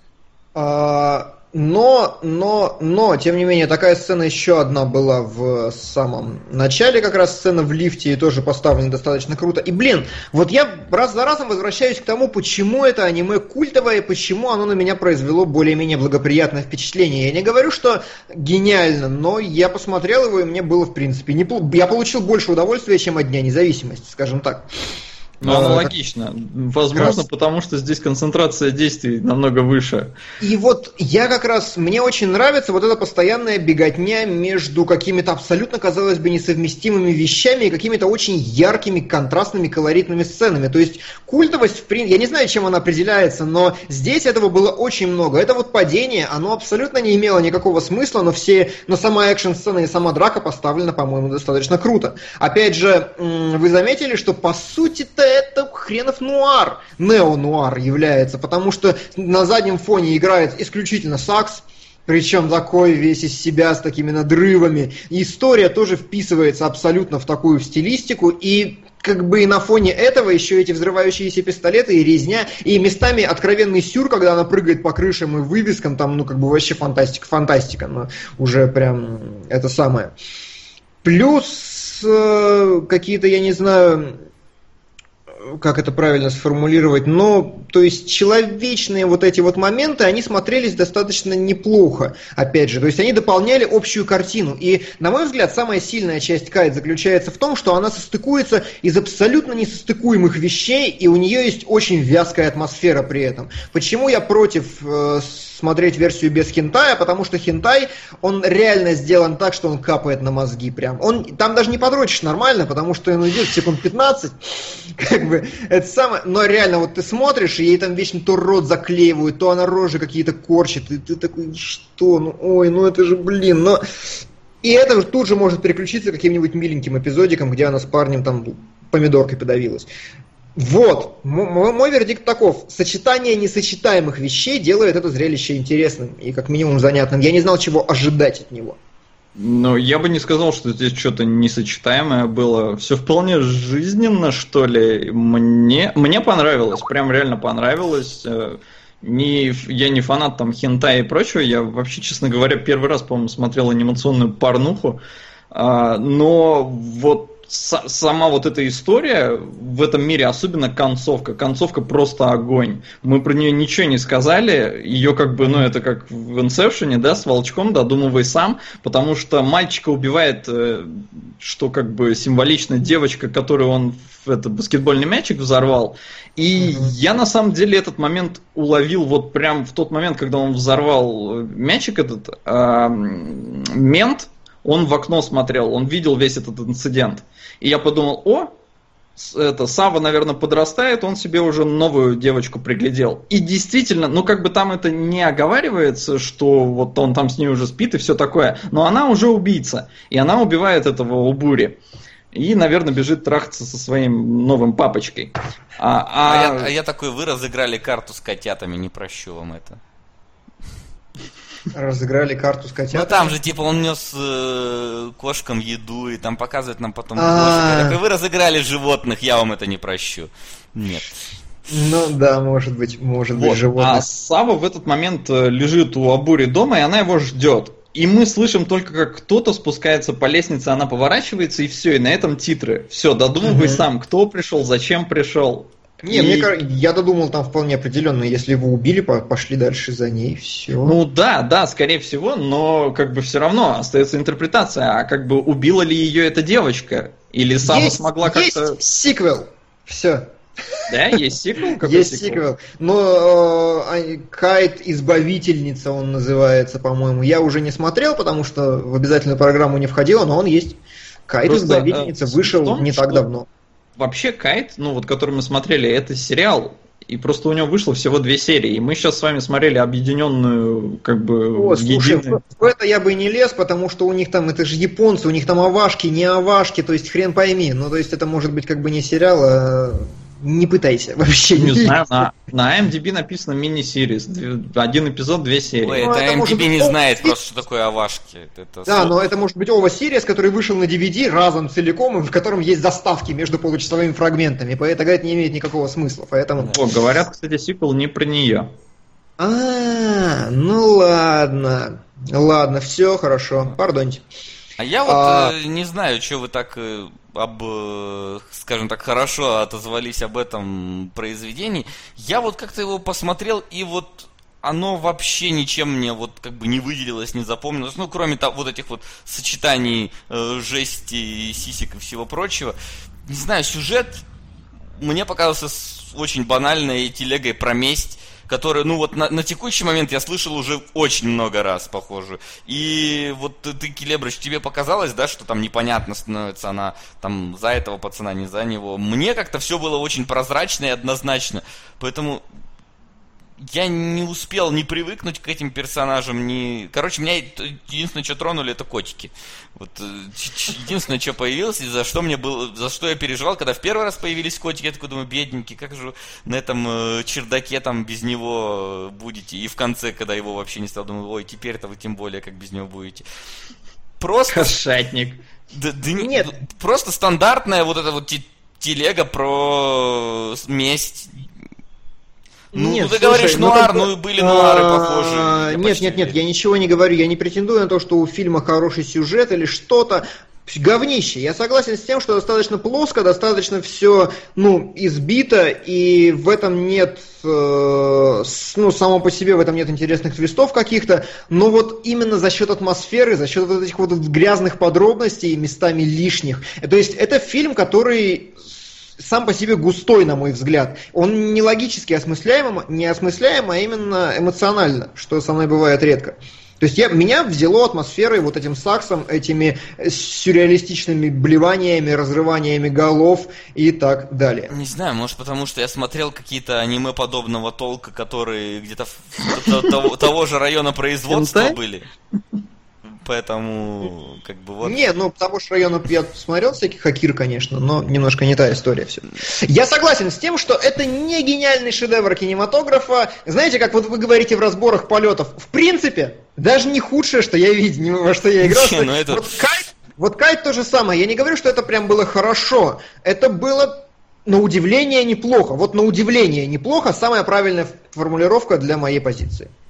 Ну, то есть это был не это распутное детство, несмотря на то, что здесь вроде то же самое толкается. Может, потому что здесь оно все нарисовано, а не, не, не натуралистично, и я воспринимал это как-то иначе. Но мне реально понравилось. Прям вот час не напряжно посмотреть, где порнуха не возводится как бы во главу угла. Здесь главное все-таки там персонажи, их взаим, взаимоотношения. Мне не все было понятно, ну, не вся логика в них, но я принял как бы я не знаю, вот то, как к этому относилась девочка, и в итоге отлично вообще за час, прям прекрасно. Не растянуто, не затянуто, на одном дыхании все взрывается, все трахаются. История про, смер... про месть, да, она как бы слабенькая, довольно прозрачная, но в целом я реально не понял, почему нам на это задонатили. То есть вот нам, ну мне казалось, что нам донатят, потому что ой, да там жесть, да там все такое, а в итоге мне понравилось. А как бы мое мнение, оно сейчас визуализировано в стриме. Э, про про про Обри. А, про Обри. А, это самое, да, давай пробежимся по картинкам. Хорошо, я, я их тут на самом деле периодически... Пролистывал, да? Господи, блин, не Хорошо, спасибо. Сейчас, да. А Обри тоже потрахивали, спрашивают? Нет. Нет, вот в фильме нет как бы гейства. В нем вообще он как бы он э, запрещен в некоторых странах лишь из-за сцен э, секса, ну, педофилии. Потому что там она, когда еще совсем маленькая, у нее тоже секс с этим копом. А в остальном... Исходники-то порезали, по-моему, эту часть, то есть режиссерская финальная версия выползла очень долго спустя, очень много лет спустя и на овашках и так далее. Ну, возможно, но просто суть в том, что когда я первый раз посмотрел без этих сцен секса, мне даже без них понравилось. Они просто добавляют вот... Даже без них, как будто они хорошие, господи. Ну, Нет, ладно. Нет, Окей. они так в том и суть. Они там, по сути, даже не для того, чтобы показать тебе секс, они для того, чтобы показать тебе, что, блин, как вот э, как этот секс влияет на персонажа, Атмосфера. как он влияет на других да. персонажей. Да. Я согласен. Но при этом ты сам сказал, что вот смотря версию без секса, ты как бы понимаешь, что там происходит, и вот эти вот дополнительные там полторы минуты, где тебе показывают э, хинтай. Не, ну, Вася, понимаешь, это, это как бы вот там они реально это вставки прямо на настроение. Ну, то есть, если ты его додумываешь, это одно. Если, если, если тебе им врыло тычут, и тычут нарочито отвратительно, у тебя эмоциональная реакция вырабатывается. Без них не то. Ну, хрен знает. Да, но все равно понятно. Вот в чем как бы суть.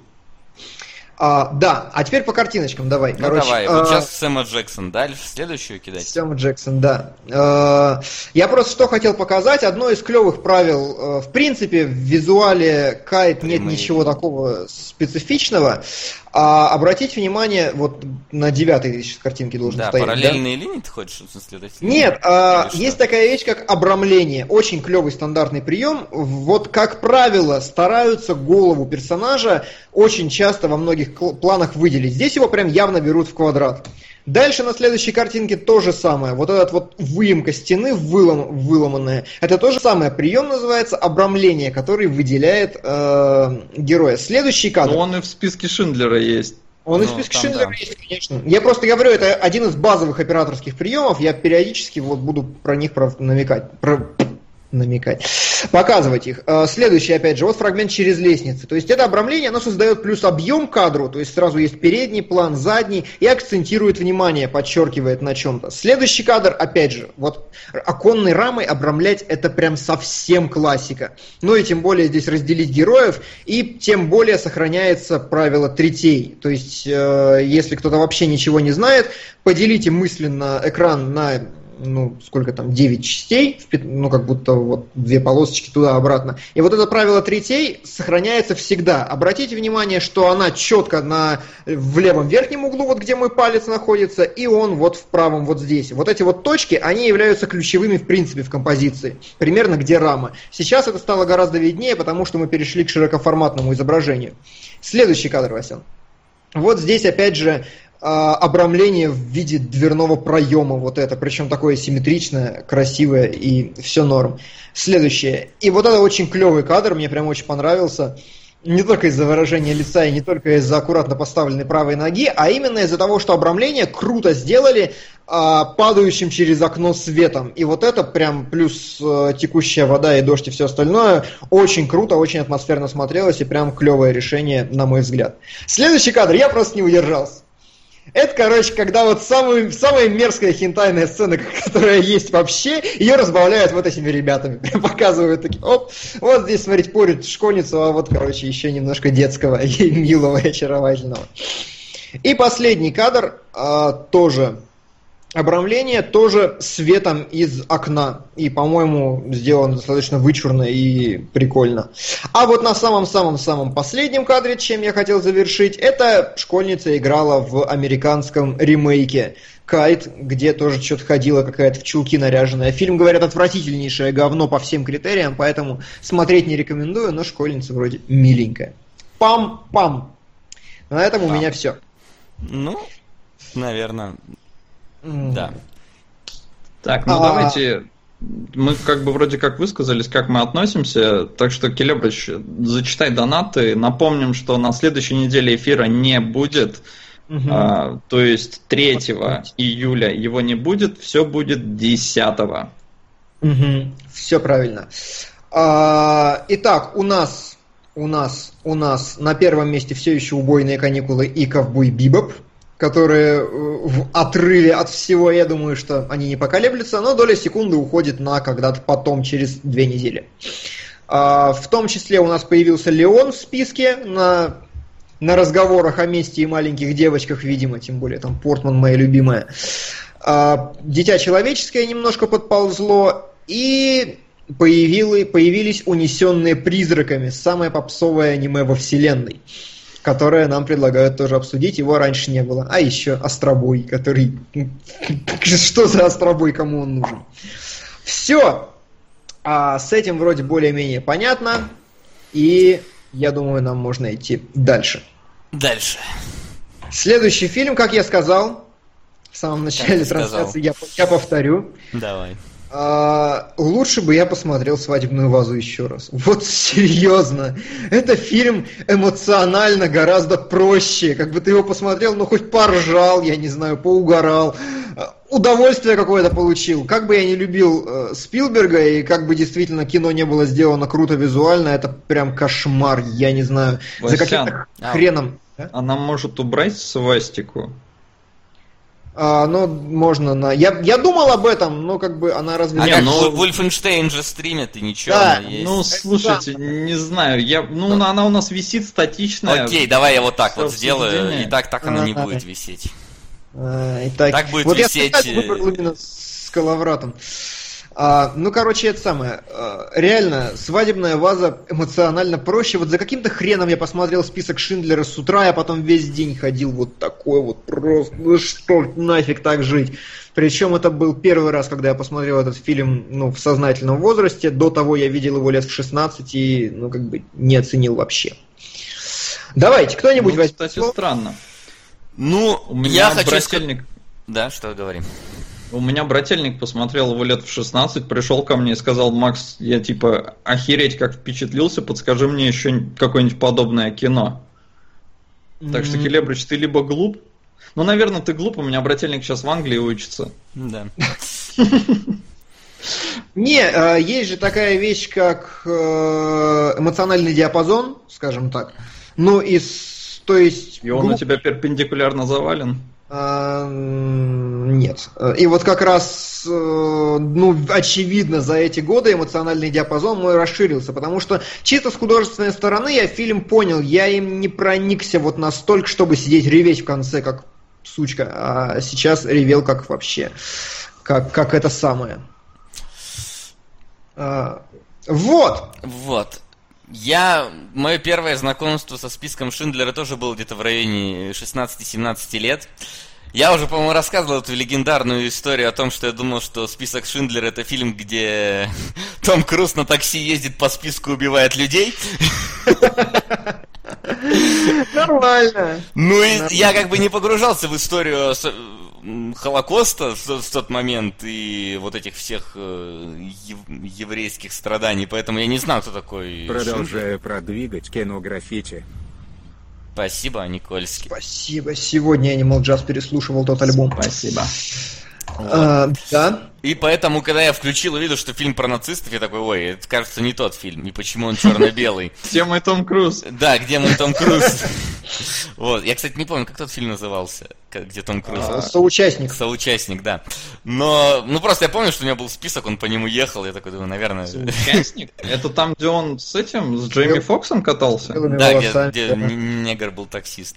Вот. А прикольно, фильм по-английски совершенно по-другому называется. Вы бы себя слышали со стороны соучастник, это где он катался с Джейми Фоксом. Да, это где негр был таксист. Просто такие. Где Джанго. Где Джанго был таксист. Ну тогда он еще не был Джанго. По-английски он называется collateral. Collateral это, по идее, типа побочный ущерб. Хорошо. Может быть. Э, вот. И в первый раз, когда я его смотрел, я вот его просто посмотрел залпом такой, это было тоже вот такие вот эмо- эмоциональные вот эти вот американские горки просто, как вот mm этот фильм меня просто прокатил по ним. Я не знаю, эм, я относительно, ну вот, э, фильмов, которые меня также тронули, я вспоминаю просто э, сцену очень э, похожую из фильма «Пианист». Э, тоже фильм про, про то же самое фактически. Он, вот он по настроению прям такой же депрессушный, просто. Я, я его... тебе даже могу, ну, ну да. нет, давайте шипито снимать про то, как мы евреи. Да нет, я не, не в этом Сам... суть. Ну, Просто да. пианист суть в чем? А, список Шиндлера сняли в 93-м году, его снимал Спилберг. Спилберг 10 лет готовился к съемкам этого фильма, потому что ему предложили снять его где-то в 83-м, ну то есть за 10 лет. И э, он сказал, ему на тот момент было, по-моему, 37 лет, он сказал, ребята, я сейчас не справлюсь, я не вывезу такой как бы мощный фильм. Поэтому он 10 лет вот ждал. И, и за эти 10 лет он предлагал другим режиссерам снять этот фильм. Э, он обращался к Скорсезе, но Скорсезе сказал, что, э, по его мнению, только еврей сможет нормально снять этот фильм. А поэтому Скорсезе отказался. Скорсезе итальянец. А, тогда э, Спилберг предложил как раз Роману Полански снять фильм. Но выяснилось, что Роман Поланский сам провел что-то там, ну, какие-то годы своего детства в концентрационном лагере. Ну, собственно, он э, из как раз польского гетто бежал в день его зачистки. Роман ну вот, Поланский. так у него мать суть. там умерла. В а Спилберг, Спилберг был не в курсе. И он, когда узнал, ну то есть он сначала предложил, тот отказался, и потом Спилберг узнал, он извинялся перед ним просто пипец. Но mm-hmm. Поланский вот в итоге снял пианиста. Фильм, ну, на мой взгляд, немножко слабее списка Шиндлера, но у него просто, мне кажется, сам основной материал, он немножко слабее. То есть история одного человека, она не такая сильная, как история тысячи евреев. Плюс э, история, ну то есть, понимаешь, э, список Шиндлера все-таки история про героический поступок, да? Ну, так или иначе. Uh-huh. Вот вещь, которую совершил Шиндлер. А история про пианиста это история про чувака, который, ну, просто пытался убежать. То есть он не геройствовал. Ну, как минимум в этом хотя бы сама суть. Ну, я собственно... говорю, как ну, раз да. основ... просто сам основной материал, он слабее Другой, немножко. Да. Вот, но я просто вот по эмоционально меня вот эти два фильма затянули, скажем так, одинаково. Причем я вот в «Пианисте» запомнил одну сцену, которая мне показалась просто верхом жестокости. То есть, знаешь, вот сейчас как бы вот бывает снимают всякие вот эти вот слэшеры типа жестокие, там руки, ноги от, отпиливают там э, вот в пиле там, да, там мозг ну, там да, вскрывает да. и так далее. И вот это вот как бы говорят, это жестокость, но это не, не жестокость. Я не, не вспоминаю ее, она меня там не заставляет как-то трепещать. Ну да, там на, на сеансе такой, м-м, побрезгаешь немножко и так далее. А вот в этих фильмах показано не вот явная такая жестокость, тут никого, скажем так, не, ну, условно, да, не разрывает на куски, там, не отрывают руки и так далее. Здесь показана такая человеческая жестокость. Я помню, что самый жестокий момент в «Пианисте», который я до сих пор запомнил, до сих пор меня преследует, это вот э, момент, когда он сидит в доме и смотрит на соседний дом, где семья ужинает. Uh-huh. И забегают uh-huh. немцы и такие, типа, всем встать, а там дед на инвалидной коляске встать не может. И они просто подходят, берут и выкидывают его из окна. И я такой, господи, это самая жестокая сцена, вот, ну, одна из самых самых жестоких сцен, которые я видел просто. Просто насколько пренебрежительное отношение к жизни показано вот в этих фильмах. Это Я не Но знаю. Это да, это да. Вообще, э, мне говорят, что я хейчу почему-то фильм. Нет, это я просто хотел сказать к тому, что Шиндлер невероятно тяжелый эмоционально, и просто по ощущениям, вот я настолько вымотанный ходил после него, настолько вот печальный, грустный и убитый, что, блин, лучше бы я еще раз посмотрел «Свадебную вазу», чем, конечно, такое пережить. Но м, фильм гениальный совершенно, и я абсолютно не согласен с тем, что он переоценен в каком-то смысле или еще что-то. Потрясающее кино, на мой взгляд. А касательно вообще жестокости, я недавно услышал такую клевую теорию. Вы не против автопа? Да нет, да, небольшой. А, короче, ее написал, по-моему, Элис, кто в журнале недавно. Есть, короче, такая вещь, как э, толпа обезьян. Психологическая теория, которая говорит о том, что если у вас есть э, обезьянка, вы будете ее жалеть. Две обезьянки тоже. Три обезьянки тоже, но пока, когда мы будем увеличивать, настает такой момент, когда вам станет насрать на этих обезьянок. И по сути это баг человеческого мышления, если верить этой статье, а мне хочется и верить, потому что очень правдоподобно, это баг человеческого мышления, согласно которому наш мозг в состоянии обрабатывать как человеческие сущности всего 150-250 человек, это как неолитическое племя там 10 тысяч лет назад. Ну, собственно, и... Э, в этом, э, в Дне независимости там в вот эти школьники и собачка, которых э, пытаются, да, спасти, и вот как бы куча городов разрушенных, тебе насрать на них абсолютно. Типа того, да. И вот эта теория обезьян, она, она объясняет дохрена вещей. То есть э, классный пример мне очень понравился. Э, вот вы едете на машине, вас кто-то подрезал, вы на него наорали, обматерили, там ля-ля. Представьте, что там брат ваш вас подрезал. Вы также будете реагировать? Нет. Представьте, что вы орете на человека, который нажал кнопку «Влип». Хай, подсай. Вопрос в студию. Васа, какую четверть списка Шиндлера ты смог бы снять вопросительный знак равно? Ладно, я этой шуткой не горжусь. На куникулы. Спасибо, Маврикус. Учитывая, спасибо. что, что каникулы и так в топе. Вообще в топе, да, огромное тебе спасибо. Спасибо. Ну, кстати, вот. 14 Да! Понятно, зачем. Вот, и... Не, подожди, я не ответил на вопрос, какую четверть фильма снял бы я.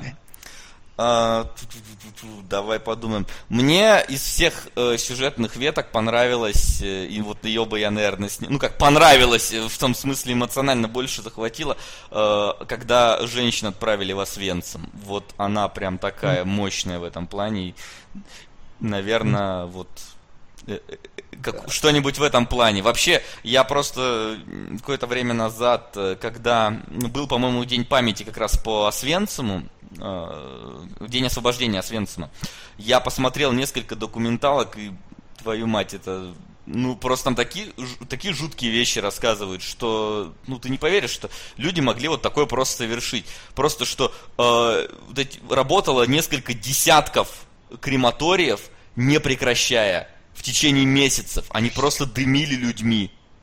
Просто от духа. Ты, вот но... слушаешь и охреневаешь. Там что-то полтора миллиона... Я не, не помню точно цифру, но что-то в районе полутора миллионов человек просто сожгли. Полтора миллиона. Ну да, Это, это твой Новосибирск весь. Да, да, возможно. Если не вот больше. Я, я к чему Вместе с моим Иркутском, наверное. В одном вот только лагере. Вот эта теория как раз обезьян, э, упомянутая мной, она объясняет буквально все человеческое поведение. Э, то есть представьте, что вы наорали на человека в лифте там, за то, что он нажал не ту кнопку, прям наорали, обматерили и так далее. По сути, все комментарии в интернете, которые особенно пишут нам в коммен... они просто такие именно из-за того, что мы не входим для комментаторов в список вот этот человеческих сущностей. И всех остальных, как живые существа, мозг не может воспринимать у этих людей но он просто так не работает, это его такой механизм. Соответственно, вот это же самое произошло вот здесь, ну, еще и политически обоснованное, что вообще кошмар. И именно поэтому с этим фильм справляется отвратительно хорошо. Он показывает, насколько не считали вообще живыми существами евреев тогда. Не, это ну это да. Но это как бы любой фильм про немцев того времени, он как бы зациклен на этом. Но мне немножко не нравится эта теория, я про нее слышал. А, дело в том, что известный случай, и, возможно, даже Шиндлер один из этих случаев, хотя Шиндлер вообще очень такая противоречивая фигура, очень много разных а, показаний есть разных людей, там и жены его, и друзей, и прочее, а, но об этом мы еще поговорим mm-hmm. чуть позже. Дело в том, что вот, например, насколько я помню, Наполеон, он знал имена всех своих солдат. Я не верю, что для него было 250 там каких-то важных людей. То есть, Но... если он знал имена, реально там чуть ли не каждого своего солдата, а там тысячи их было. Нет, нет. Мы, конечно, говорим про теорему Гаусса, вот про вот самую стандартную середину, медиану этого всего, про нормального среднестатистического человека.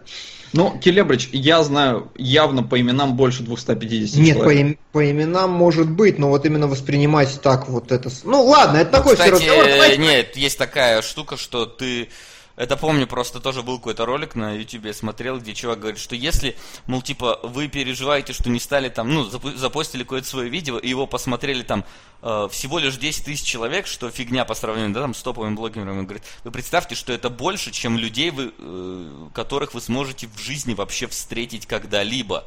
То есть там ну, прям вот натурально говорит, и говорит, если посмотрели 150 человек, это больше, чем людей, с которыми вы можете быть знакомы. То есть, да, вы можете людей знать э, больше, да, у тебя там может быть 350 э, там друзей э, во ВКонтактике, но именно знаком, как с людьми, ты, скорее всего, не больше, чем со 100-150 людьми. Но я явно больше. Ну вот прям ну, общаешься, думаю... прям близко, ну то есть условно близко, да, знаком так, нормально. У тебя... Ну, вполне нормально. То есть, смотри, взять там школу, да, у тебя сразу 40 человек из класса, плюс а там они сейчас как бы с тобой, ты с ними как-то контактируешь, они считают? Ну, у нас Facebook есть, а что? Не, а при чем с Facebook это херня? Вот именно, как бы я дружил тоже в классе со всеми ребятами, сейчас я общаюсь максимум с тремя. Просто в школе не, ну, мы были я... все вместе в одной когорте, а сейчас мы все разош... разбежались, и как бы не о том речь, не о том, сколько ты встречал и знаешь, а ско... со сколькими ты поддерживаешь э, отношения. Ну, просто нет нужды со всеми поддерживать отношения. Но мне просто не нравятся вот эти теории ограничивать людей цифрами, потому что есть, ну, примеры, когда они не работают. Ну, окей, давайте про фильм. Да. Давайте. Просто сложно про фильм просто... говорить, он да, такой. Ну, как бы это самое, да. надо. Надо. Ну, давайте немножко еще занимательных фактиков. Мне один очень понравился, я прям ржал как тварь. А, короче, Спилберг, э, его вымотал фильм, ну, просто писец как, как и всю съемочную группу, потому что настроение на площадке было пипец гнетущее. Спилберг постоянно смотрел э, по вечерам Сайнфелд, чтобы хоть как-то поднять себе настроение. Но, в общем-то, э, спустя 34 года Спилберг вернулся в школу, из которой он ушел. Ну, то есть, школу кинематографа. Он ее не окончил. И через 34 года он пришел и сдал фильм «Список Шиндлера» как свою дипломную работу. И, а, как бы, профессор, он ее принял, хотя обычно там нужно просто короткометражку какую-то снять. Мне просто понравилось. Профессор принял, но на этот момент список Шиндлера уже получил все свои Оскары и эти золотые глобусы или что-то там еще. А профессор четверку поставил, да? Вот это было бы огонь! Прям нормально. Вот, то есть, э, ну, э, это было очень забавно, на мой взгляд. А, да, может быть. Но так или иначе, э, есть фильм «Список Шиндлера». Он рассказывает о том, что человек по имени Оскар Шиндлер спас 1100, если ничего не путаю, 1200 евреев от смерти. И фильм рассказывает его историю от того, как он просто пустым местом, никаким дельцом приехал в Берлин, ну, или в Берлин, или куда-то. Да, и... Краков же. В Краков? Ну, Польша же. Польский же лагерь. Краков а... э, гетто. Краков, Краков. Да, может быть, в Краков, значит, хорошо, пардоньте.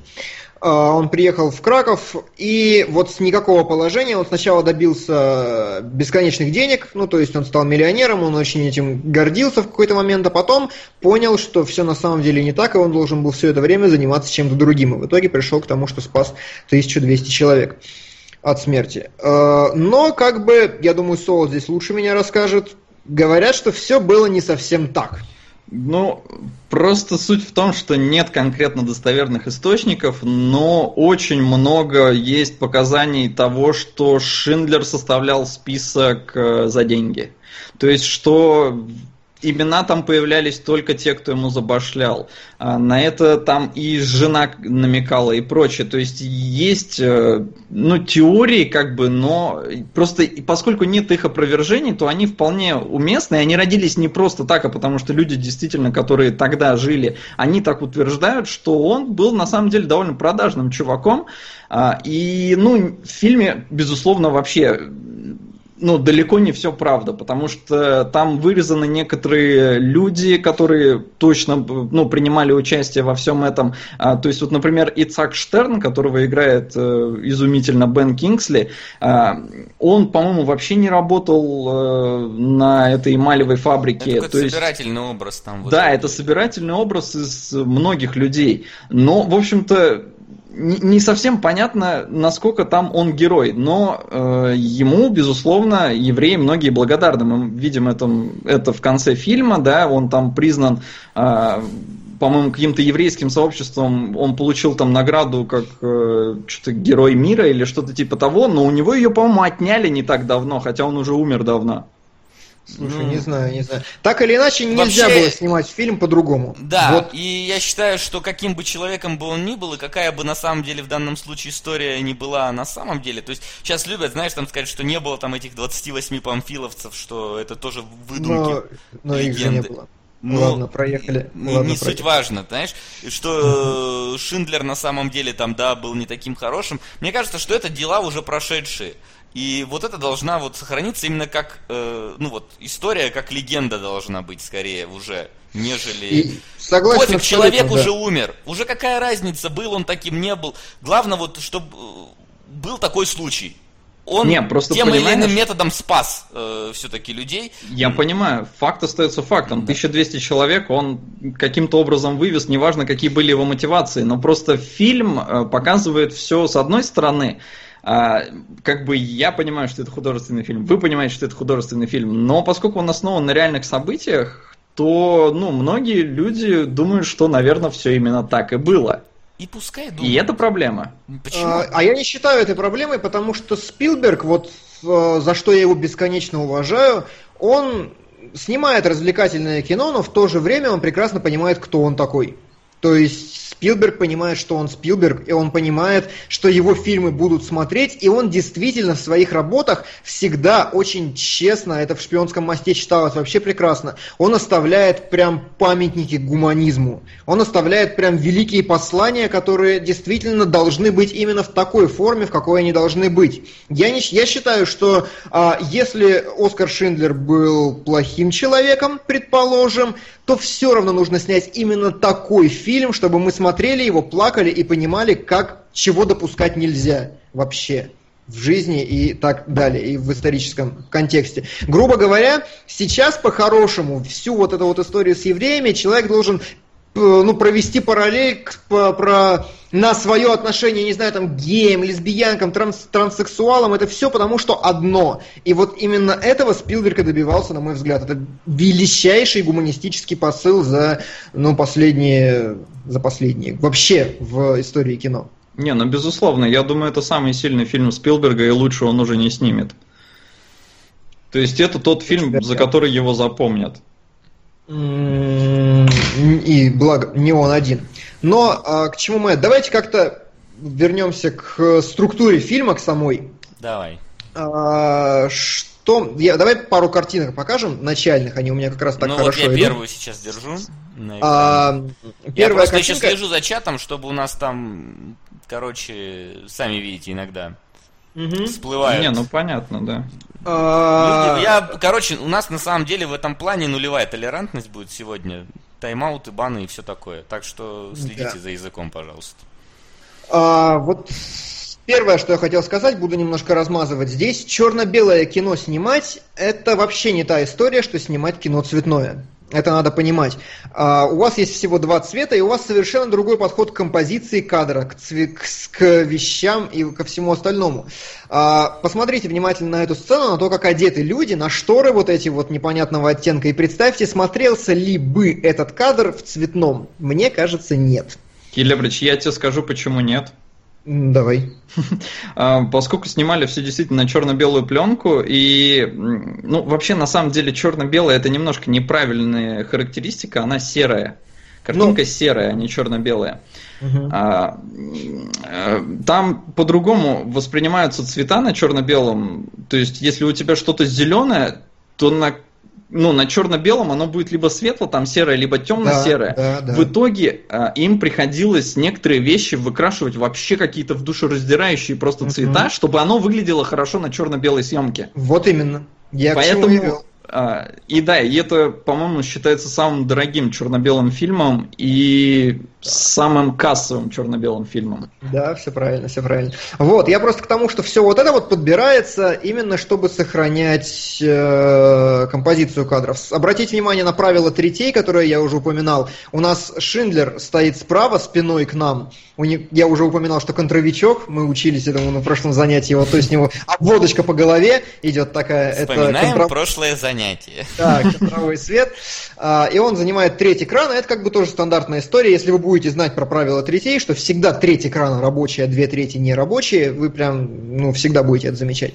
Это сцена, в которой Оскар Шиндлер впервые приходит вообще в заведение какое-то. И мне очень понравилось, как его характеризует именно режиссер, потому что он приходит, Шиндлер, и начинает тусить, что-то там, знаете, женщин клеить, там, выпивать, со всеми фотографироваться, и при этом вклеиваются моменты, можешь, Васян, вклеить, следующий кадр показать, Сейчас. вклеиваются моменты в это в, буй, в буйство безумия, когда он сидит с таким вот взглядом серьезным. И ты понимаешь, что как бы не все так просто в этой ситуации, и не просто он повеса. То есть это вещь, которая даже, ну, может быть, в сценарии не была прописана, но именно режиссерски подана очень круто. И вам ничего не комментирует, но это читается прекрасно. Еще в этой сцене было забавно, что начинается она с зарезервированного столика, и в конце приходит э, человек к этому столику, тоже такая забавная кольцевая композиция. А, что но или а может? Не, я так. Кто да. Э, не, Келебрич это точно было задумано, потому что на это даже был потом намек, когда он уже общается с... Э, господи, как его звали-то? Короче, Рейфом Файнсом. Mm-hmm. И тот бухой и говорит, блин, что-то ты никогда не набухиваешься. Mm-hmm. И вот этот кадр, я прям уверен, это отсылка именно, ну вот к нему. Здесь тоже все бухают, а Шиндлер, он вот прям зрит в корень. Потому не, что я, он здесь я не за этим, он здесь не набухаться, да. он здесь завести знакомство. Ну, это да. Да, это прям на это, это, на это собственно, та сцена и намекала. Что... Но просто Келебрыч говорит, что эти кадры такие, типа, даже, может, режиссер так не задумал. задумал. Нет, нет, я сказал сценарист. Я, mm. я сценарист. Сценарист, ну хрен знает, тут очень сложно понять, что О, там было да. в сценарии. Я просто отмечаю, что в сценарии далеко не всегда согласуется с тем, что снимает режиссер, и вот это мог сценарист не прописать, но режиссер сделал. Вот что я это самое. Но, да, это, это однозначно специально. Сценарист, э, он как раз и позвал Спилберга, то есть я так понял, что сценарист получил права на экранизацию книги, э, потому что фильм снят по книге в 80 83 или 82 года как раз. И он сразу предложил Спилбергу, но Спилберг оттягивал 10 лет, я об этом уже говорил. А, и я так понял, у них там нормальные взаимоотношения, так что Спилберг спокойно вообще менял сценарий, вплоть до того, что сцена, вот как раз, по-моему, Вася говорил про эту, когда их там в Освенцим или в, Аустер... в Аустерлиц их привозят, девушек. Ну, Освенцим а... и Аушвиц это одно и то же.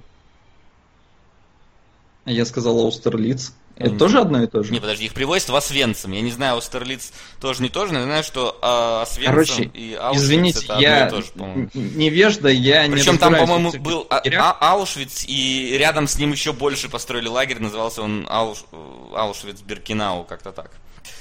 Окей, может быть, извините, я реально не, не секу в этих делах, но просто суть в том, что в сценарии это была одна страница текста. А в итоге Спилберг расписал ее на 20 страниц текста и на 20 минут экранного времени. Да, может, может быть, на то он режиссер. Что расписал на 20 минут времени? Ну, а, вот, вот эту сказал. сцену. Какую?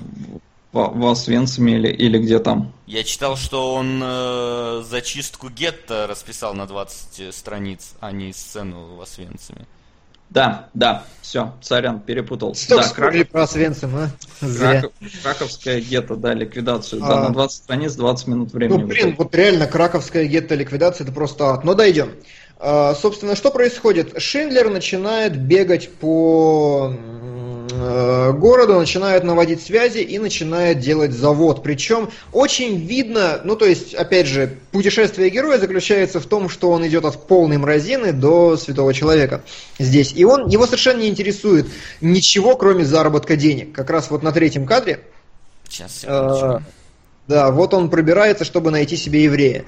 Что я хотел сказать здесь, это как раз, опять же, про э, серые, ну, про черно-белую съемку. Обратите внимание, что все в черном.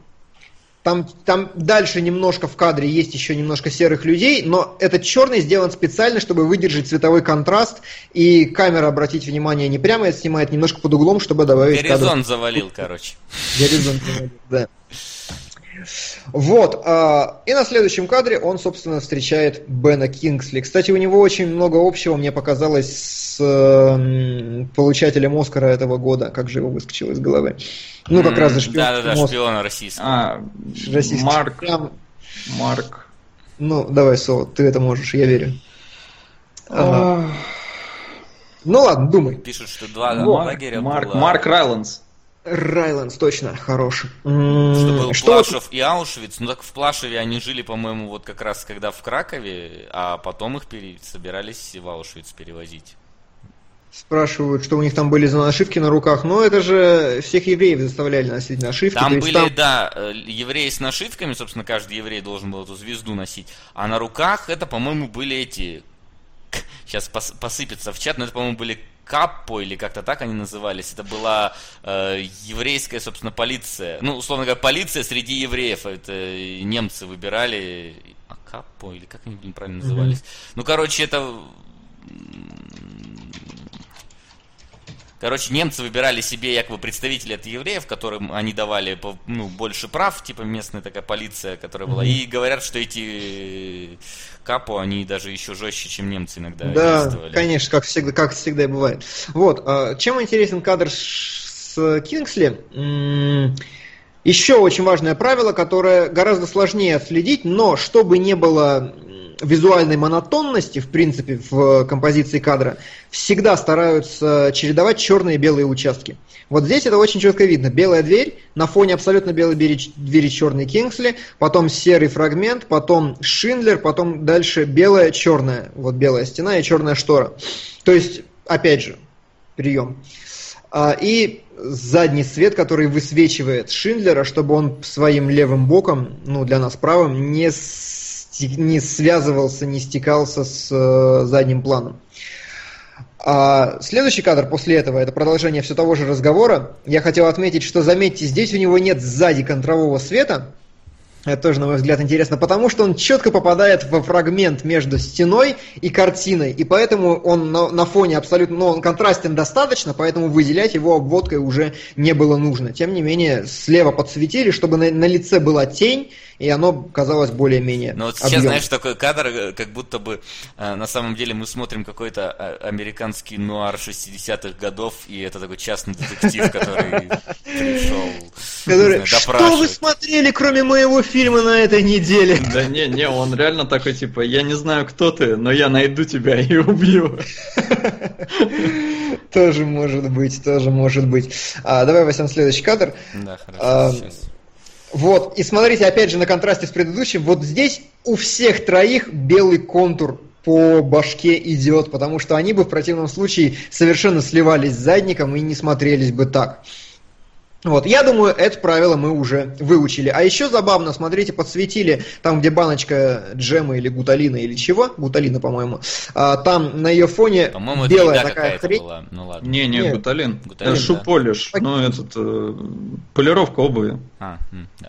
Да. А, заметьте, там на фоне белая вот эта хрень торчит. И опять же, такие вещи просто так не допускают. Это прям специально на нее направили прожектор, чтобы создать чередование. Чувак в белой, в белом плаще, пиджаке, потом темный, потом опять белый, потом опять темный, белый. Ну, то есть, вот на это как только у вас фильм становится черно-белым, теряется вся информация о цвете, остается только геометрия и чередование. Все. Ну вот, кстати, как раз этот парень, который там сидит с э, Гуталином, а, о, с ним же сцена в гетто, когда он такой, типа, там на отряд идет, он такой, типа, я тут разбираю эти э, чемоданы, чемоданы да, чтобы вы могли пройти. А, короче, это вот как раз тот кусок сценария, который Спилберг расписал уже по ходу съемок, и просто получилось так, что во время съемки они начали общаться с людьми, э, которые выжили, пережили вот весь этот Холокост. А, и кто-то рассказал ему эту историю, и он вплел ее в свой сценарий. То есть это по реальным событиям. Вот именно этот момент, когда чувак притворился, и это сохранило ему жизнь. И просто какая-то женщина, которая выжила, я вот, к сожалению, сейчас имя конкретно не помню, не буду гуглить, а, она, когда увидела первый раз Ральфа Файнса, э, ну, он в форме был, она там, я не знаю, на съемочную площадку пришла или что-то, ее, короче, в дрожь бросила, потому что пипец как похож. Хм. Интересно. Ну, Файнс-то, конечно, да. А, давайте немножко закончим с этим. Последний вопрос мне задали. Символизирует ли тень на половине лица двойственность героев? Нет. Не всегда. Это просто создание, ну, инструмент, чтобы создать объем и сделать его менее плоским и таким. Ну, чтобы картинка была кинематографичнее. Давайте так пока в пересказ. Собственно, Шиндлер открывает свою фабрику куда собирает людей, причем начинает-то первым людям помогать не он, а его бухгалтер как раз, Райф Файнс, который однорукого, помните, к себе... Да, не Райф Файнс, Бен Ой, Кингсли. Э, Кингсли, да. А однорукого там к себе забрал еще кого-то, и, ну, то есть Шиндлер как бы подозревает, но смотрит на это достаточно спустя рукава. А дальше что? Ну, дальше что? Ну, однорукого убивают. Ну, да, а я имею в виду, в принципе, по хронологии. Какой ну, по хронологии нам, по идее, ну, наконец-то презентуют, э, по сути, главного злодея. То есть этого самого Райфа Файнса, Слушай, которого... А, а, а зачищали гетто когда?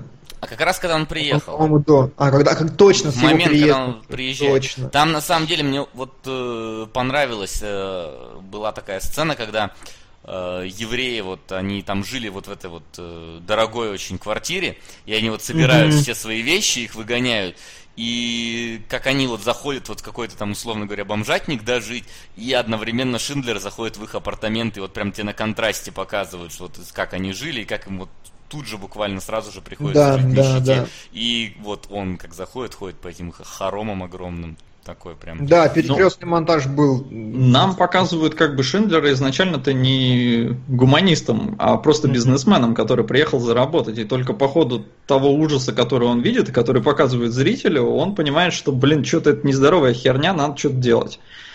И, mm-hmm. то есть, ну, с этой стороны его показывают клевым чуваком, и что список он составлял бесплатно. Ну и ну, пусть и, так. И, и пусть так, действительно. Так или иначе, сцена вот эта зачистки гетто меня вот тогда меня первый раз за фильм тряхнуло. То есть до того он смотрится достаточно легко. Не знаю, не знаю. И ничего такого, ну то есть там есть такие вещи, ты сидишь такой и прям, да чтоб тебя, ну что. Но когда вот реально именно пошла зачистка гетто, меня прям вообще, я сижу, меня вышибло прям в стену. Я... А когда а, Райф Файнс эту девушку застрелил, которая говорила, что надо снести там а фундамент. Это, до, это, это до этого, до зачистки. Нам только презентуют Райфа а, Файнса, ну, значит, по сути, я... как персонажа. Значит, я просто спутал. Да, это тоже Потому что в этот момент ты понимаешь, насколько он мразь. Да, да. Да. Но, блин, хорошо. У меня просто все слилось в единый Да, но там как бы такой единичный случай, но он, конечно, действительно показательный. Он очень характеризует. Но насколько просто вот реально э, не ставили жизнь вообще ни в какую цену. Ну, прям показательно. Да, И да, вот ты понимаешь, да, вот что человек, вот, иногда вот такой сидишь вот в таких фильмах и задумываешься, блин, вот каждый из этих людей, да, вот он же там как-то родился, его родители воспитывали, он жил, учился, и вот, и вот так вот и Васян все. все время родители воспитывают. А у меня другая мысль. Я вот сижу такой, вот сижу на это смотрю и думаю, вот блин, вот что думают комментаторы наших видео, когда смотрят этот фильм. Вот у них не, никаких ассоциаций не проходит, что человек Нет, ну просто, ну, если воспринимать все хихихаха, просто сейчас не чувствуется ужаса, который был тогда. Слушай, То есть ты смотришь ну... фильм, ты пытаешься понять, ты пытаешься все это визуализировать, но на самом деле ты иногда смотришь и думаешь, блин, я не верю. Я просто не, не верю, что такое может быть. А потом сидишь и думаешь, блин, могло. А потом такой, блин, было. Да. Потому что очень многое снято по рассказам выживших. Вот, например, как раз в этой зачистке э, Кракова, гетто, э, там э, в этот момент Шиндлер, он на коне где-то в горе стоит, и он видит вот перед ним город, как там всех расстреливают. И там идет угу. девочка маленькая в красном. Небо над Берлином. Неужели Спасибо. есть человек, который смотрел этот фильм? Аллочка смотрела. Спасибо. Спасибо. А, в общем-то, девочка в красном пальтишке, которую нам, ну, потом показывают, что она все-таки погибла. Ну, погоди, у меня, у меня в, в кадрах есть, где все заспойлерил. Ну, Я блин, сорян, мы смотрели фильм, что, как ну, заспойлерил. Ладно. Просто mm-hmm. суть в том, что это вообще единственный момент, когда в фильме появляется какой-то другой цвет. А, Васян, ну там есть, можешь пролистать дальше до, не помню, какой фотографии, просто Сейчас, вперед да я пролистаю, найду. Да, там, вот, где... Ну, как бы вот первый, наверное. Вот, кстати, тоже вот эту сцену ты прям показал, потому что... Вообще, я вот именно ее и выбрал специально. Вот эти Меня... вот люди, которые стоят в рядок, и вот первый выстрел, который там косит пятерых, и потом отдельно достреливают двоих, господи, блин, я не знаю. Да, да. Жутко. Очень сильная сцена, конечно. Причем а, реально, еще... вот я говорю, это вот именно не жестокость в плане жесть, а это вот именно человеческое отношение жестокое. Настолько вот показано в этом фильме, что да, меня что Блин, но здесь как бы хочется пошутить, но, но, но да. не поворачивается язык. А, а просто а... суть в том-то... Э, Хотел сказать, в очередь э, нет?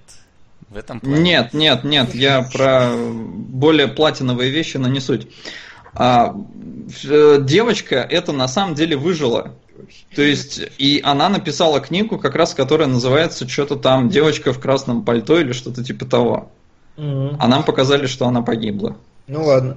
А, мне очень что понравилось во время всех этих сцен зачисток режиссер переходит на handheld камеру постоянно, то есть всегда, на протяжении всего фильма камера статичная и плавная, но как только начинается вот эта жесть, а там много эпизодов, где она начинается, камера прям дичайше трясется, она дичайше начинает ходить туда-обратно, и это действительно создает именно ощущение дополнительного напряжения. Это вот, вот визуально, почему я считаю, что фильм прекрасен? Потому что он использует все возможные визуальные средства для того, чтобы достичь. Я но... это не, сфото...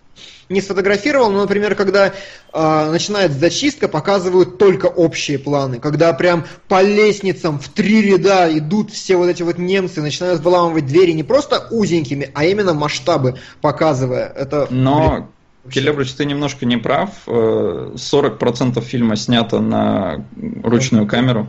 Слушай, мне кажется, просто там столько жести. Но не знаю. Ну, так просто как бы это это конкретные Нет, а, статистики. Степень тряски может быть разная, хорошо. Ну, так или иначе, вот бросилось мне это сильно в глаза только... Но вот здесь есть классический Спилберг, э, это, по-моему, Келебрич, ты мне как раз рассказывал, в том плане, что он не заморачивается, как у него стыкуются эпизоды, то есть, если там персонаж в одной сцене, он поднимает руку, это а в следующей... Это у Скорсезе. А ты уверен, что Спилберг тоже так не делает? Потому что я тут кучу таких методов видел. Может быть, на самом деле, может быть. Но просто это такая, это считается фирменной чертой Скорсезе, что он ляпает всегда. Ну просто вот здесь я на это как-то обращал внимание, действительно много таких. То есть из серии просто режиссер смотрит такой, блин, вот этот дубль круче, давай его ставить. Плевать, что они немножко не сходятся. Ну, и мне кажется, имеет место быть такая политика. Ну и, кстати, вот ты сказал, что единственный цветной кадр в фильме, это не единственный цветной кадр в фильме, потому что, как минимум, там свеча еще э, показана цветной и горящий. Ну, свеча, и, да. Ну, как бы, я про финал можно еще сказать, но это как бы не суть важно. Не, на финал, финал он да. как раз цветной, потому что, типа, современное время. А, и девочку, и еще, так сказать, вот эта девочка, и, дальше и, найти, я, через я, один кадр. Да, да, да, через один я уже его находил. Вот, а мне кажется, что это... Помнишь, в каком черно-белом фильме появился красный советский флаг? Ну, это... конечно. В... Броненосец Броненосец. Потемкин, да, по-моему? Броненосцы, да, который фломастером раскрашивали. Ну да, вот, я не знаю, я почему-то у меня сразу так хоп, вспомнилось, что вот... Ну, ну не, не, не, не, ну все равно как бы тогда же это было тоже не, ну окей, ладно. Удивление такое. А, Немножко еще, давай знаешь, куда? Вот на сцену с э, баночкой и следующий кадр после нее, Сейчас. где Шиндлер стоит на картах. Угу, да. Вот. Здесь хотел немножко показать то, чего вы не заметили, и за что я очень сильно люблю Спилберга. В принципе, современное кино любят снимать вот просто говорящие головы, там, сказал фразу, сказал фразу и так далее. А, Спилберг, наоборот, работает более по классическим канонам. Он все время, все время включает камеру и начинается так называемый блокинг сцены, когда герои ходят, и за счет этого меняется композиция кадра. То есть вот здесь, если ты прощелкаешь, сначала они сидят так, мы видим Шиндлера, не видим Кингсли. На следующем кадре они встают, отходят вдаль, там что-то говорят. Потом на следующем кадре уже у Кингсли, там важная часть фразы, он говорит что-то вроде того, что евреев ну, дешевле типа использовать, и он говорит это своим подтекстом. И это правда. Да, и очень четко мы видим эмоцию на его лице, а потом в конце обратно возвращается Шиндлер. И вот таких вещей, в принципе, в режиссуре Спилберга и во всех фильмах Спилберга, и в этом в частности, очень много. Почему мне нравится? То есть в этом моменте начинается реальная актерская игра, когда им нужно полторы минуты выдавать, а не просто сказать одну реплику. Вот это, на мой взгляд, круто. Вот, кстати, ну вот, кстати... Э... Ну ладно, давай ты сперва, потому что это про другое. А, мне кажется, возможно, дело в том, что просто современные актеры херовее играют. То есть вот молодняк, он не может вытянуть целый дубль, ему нужно вот я скажу фразу, все, кат. Ну нет, вряд ли. Так просто дешевле снимать короткими дублями. Дешевле, быстрее, а Голливуд, ну как бы он такая машина. А в чем сейчас дешевле, быстрее? Почему? Во-первых, тебе монтаж, монтажить больше, хотя дублей меньше.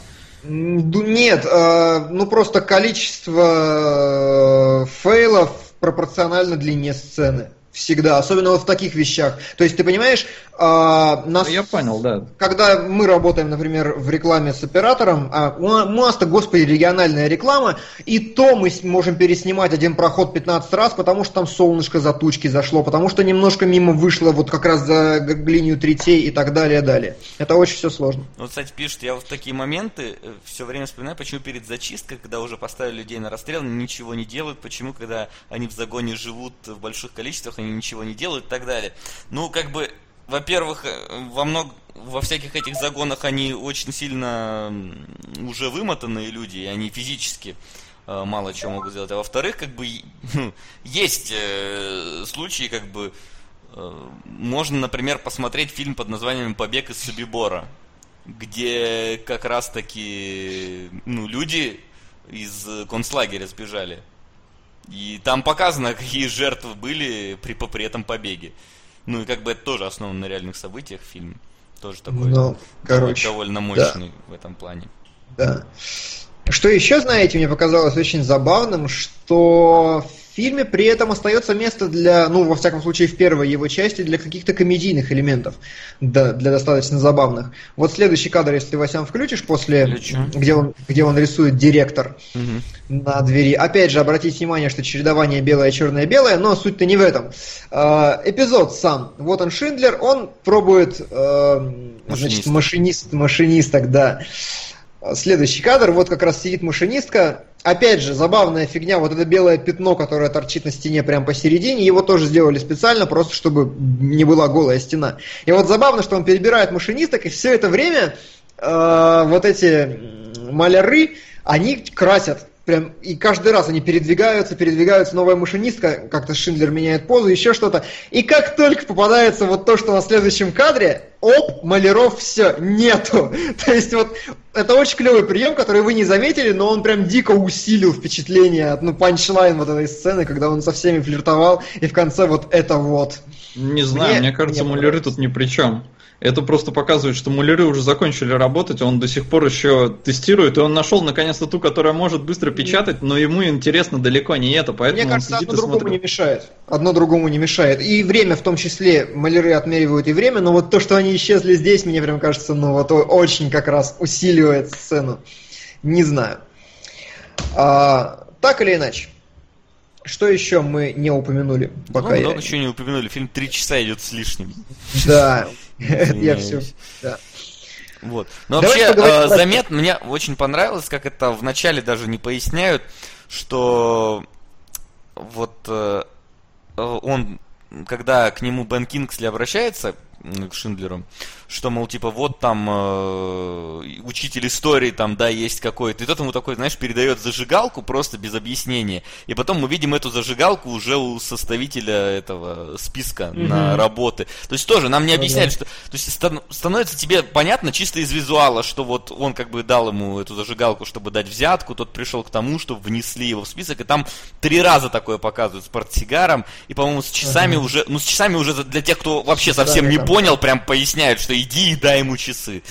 Ну вот. А Ктоха 86 Рус говорит, только сейчас заметил, в начале Шиндлер в черных костюмах, в конце в светлых. Не обращал внимания.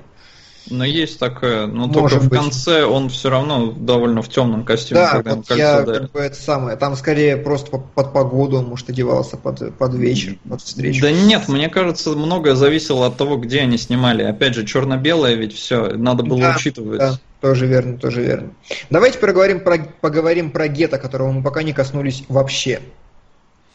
А, Именно зачистка? Нет, Гет сам вообще как персонаж, э, его... А, блин, я про Гетто. Я Нет, тоже, кстати. Гетта. Или как он, Год. Гет, как там произносится? Гет, я, я даже не знаю, как да, mm-hmm. правильно по-русски. Гет на английском все смотрел. Э, нас тем временем спрашивают, сколько можно смаковать я, евреев. Знаешь, Такое... Я ну, затаймаутил, ну, мне, мне надоела эта, эта тема. В смысле, а что значит смаковать? Смаковать, ну... Еще раз, я возвращаюсь к тому, что я говорил выше. Это можно... Во-первых, это, конечно же, личная трагедия, но, блин, выносите уроки из этого фильма как э, общегуманистические ценности и пытайтесь транспонировать то, что происходит в этом фильме, на более актуальные для себя вещи. Это, ну, как-то, я не знаю, вот как раз развивает широту эмоционального диапазона, мой друг. Но про Гетто, у которого совершенно не Гет. было... Гет, Гет. у которого не было э, широты эмоционального диапазона как раз. Ну да, но как мы уже рассказали, как нам его презентуют, что он приезжает сначала даже, блин, забавно. То есть, когда он едет на машине, и первое буквально, что мы от него слышим, какого хера у нас крыша откинута, мне холодно. Да, да, очень круто. Первая фраза прям характеризует да. персонажа. Но, кстати, Келебрич, тебе это должно понравиться. Знаешь, кто правил сценарий? Кто? Аарон Соркин. А, ну все понятно. Тогда... То есть сценарий был Ой. уже написан, он правил диалоги. Угу. А, окей, окей. Так или иначе, блин, мне что понравилось в персонаже Гетта и в игре Файнса, то что, черт, вот это тот случай, когда актер и над телосложением, знаешь, работает, он так смакует как бы с отвратительность своей фигуры, мне кажется, в некоторых сценах прям Конечно, такой... он ее отращивал, он набрал 12 кило за счет того, что бухал Гиннес. Просто Серьезно? как тварь. Да, вся подготовка к его роли, это он бухал Гиннес. А, ну так, так у нас Костян может сыграть такое же. Не, ну просто суть Или в том, Леня. что если вы на него посмотрите, у него телосложение это ничего, у него просто пузо большое. Ну да, да. То есть морда у него не жирная и все такое. Его на роль-то вообще взяли за его дьявольскую сексуальность. Ну, зловещую, зловещую. Ну да, да, причем, блин, я смотрел такой, и, учитывая, какой он там в следующих ролях. Да, простите, оговорился, не транспонировать, экстраполировать, конечно. Туплю, туплю. А может, а... интерполировать. Ладно. Экстраполировать. Ну ладно. А, так вот, мне очень клевый эпизод на самом деле, который действительно показывает эм, многое сразу. Э, он показывает то, как Шиндлер пытался уломать, знаете, такими обходными путями вот этого гетто, что ты знаешь, а вот настоящая это мощь и власть, это благородство, это же прощать. И в итоге, когда гет, очень, опять же, очень комично, причем прощает не, несколько раз, а потом и что вот в этом, опять же, очень крутой контраст. Ты практически смеешься над тем, как он всех прощает, и потом вдвойне сильнее ударяет то, что он в итоге возвращается к обратному своему состоянию. Причем тебе сперва еще показывают, как он так мажет два раза, да, типа, ну вот он может выплескивать свои эмоции, но потом показывают, как идет, этот, э, собственно, э, Штерн, и вот прям мимо трупа проходит. То есть тебе не показывают сам момент э, попадания убийства, ну, блин, от этого становится как-то даже еще ну, это, тяжелее да, сцена. Но до конца сохраняется интрига. Угу, вот Он жив или нет. Да, То есть да, да. видно, что как бы просто ну, Гет, э, он делал то, чего, по-моему, не делал никогда, поэтому оно получается так неловко. То есть там это я тебя прощаю. Прям, ну вот реально комично. а потом такой, блин, что-то оно не работает. И на самом деле я с этой точки зрения его даже понимаю. Прикиньте, раньше, когда он был злым, все делалось. А тут он прощает, у него там сидушку уронили. Тут он прощает, ему ванну не отмыли. А как бы когда он всех убивал, все делалось. Но я думаю, что это бы не сделалось, если бы он их убил в этом, это было как раз мораль эпизода. Ну, то есть, если бы он просто их убил в этот момент, то оно бы все равно не подчинилось, само собой. Ну да ладно. Хрен знает. Хрен знает. А, так или иначе, в конце нам говорят, что Гет повесили, и mm-hmm. Вот я не смог как-то обосновать для себя, почему сцена повешения показана именно так, как она показана. А что в ней такого э, показанного? Они не могут его повесить. То есть он стоит на табуретке, и они не могут выбить ее из, у него из-под ног. Типа он цепляется за жизнь или, или как, или что? Нет, да почему? Выбили ее быстро довольно. Да нет, там три пинка. Сначала один, ну, два раза. Блин, ну не ломается она. Не ну, может, не получил, реально хороший реквизит привезли, может, не, не вышло. Ну, сразу. вообще не знаю. Ну, то есть, просто так сделать такой, прям нагромоздить вот это выпинывание, ну, не, я уверен, что в этом Я не увидел за этим ничего особенного. Mm, но... Мне, кстати, было интересно, вот момент, когда Шиндлер роняет кольцо, это как бы так задумывалось, или он реально его уронил и этот кадр оставили? Не, я думаю, судя по тому, как он немножечко неловко это делает, я думаю, это специально. Ну, да, может быть. Ну, и причем, зараза, вот в этот момент меня тоже дрожь прям протрясла, когда он его уронил. Вот прям...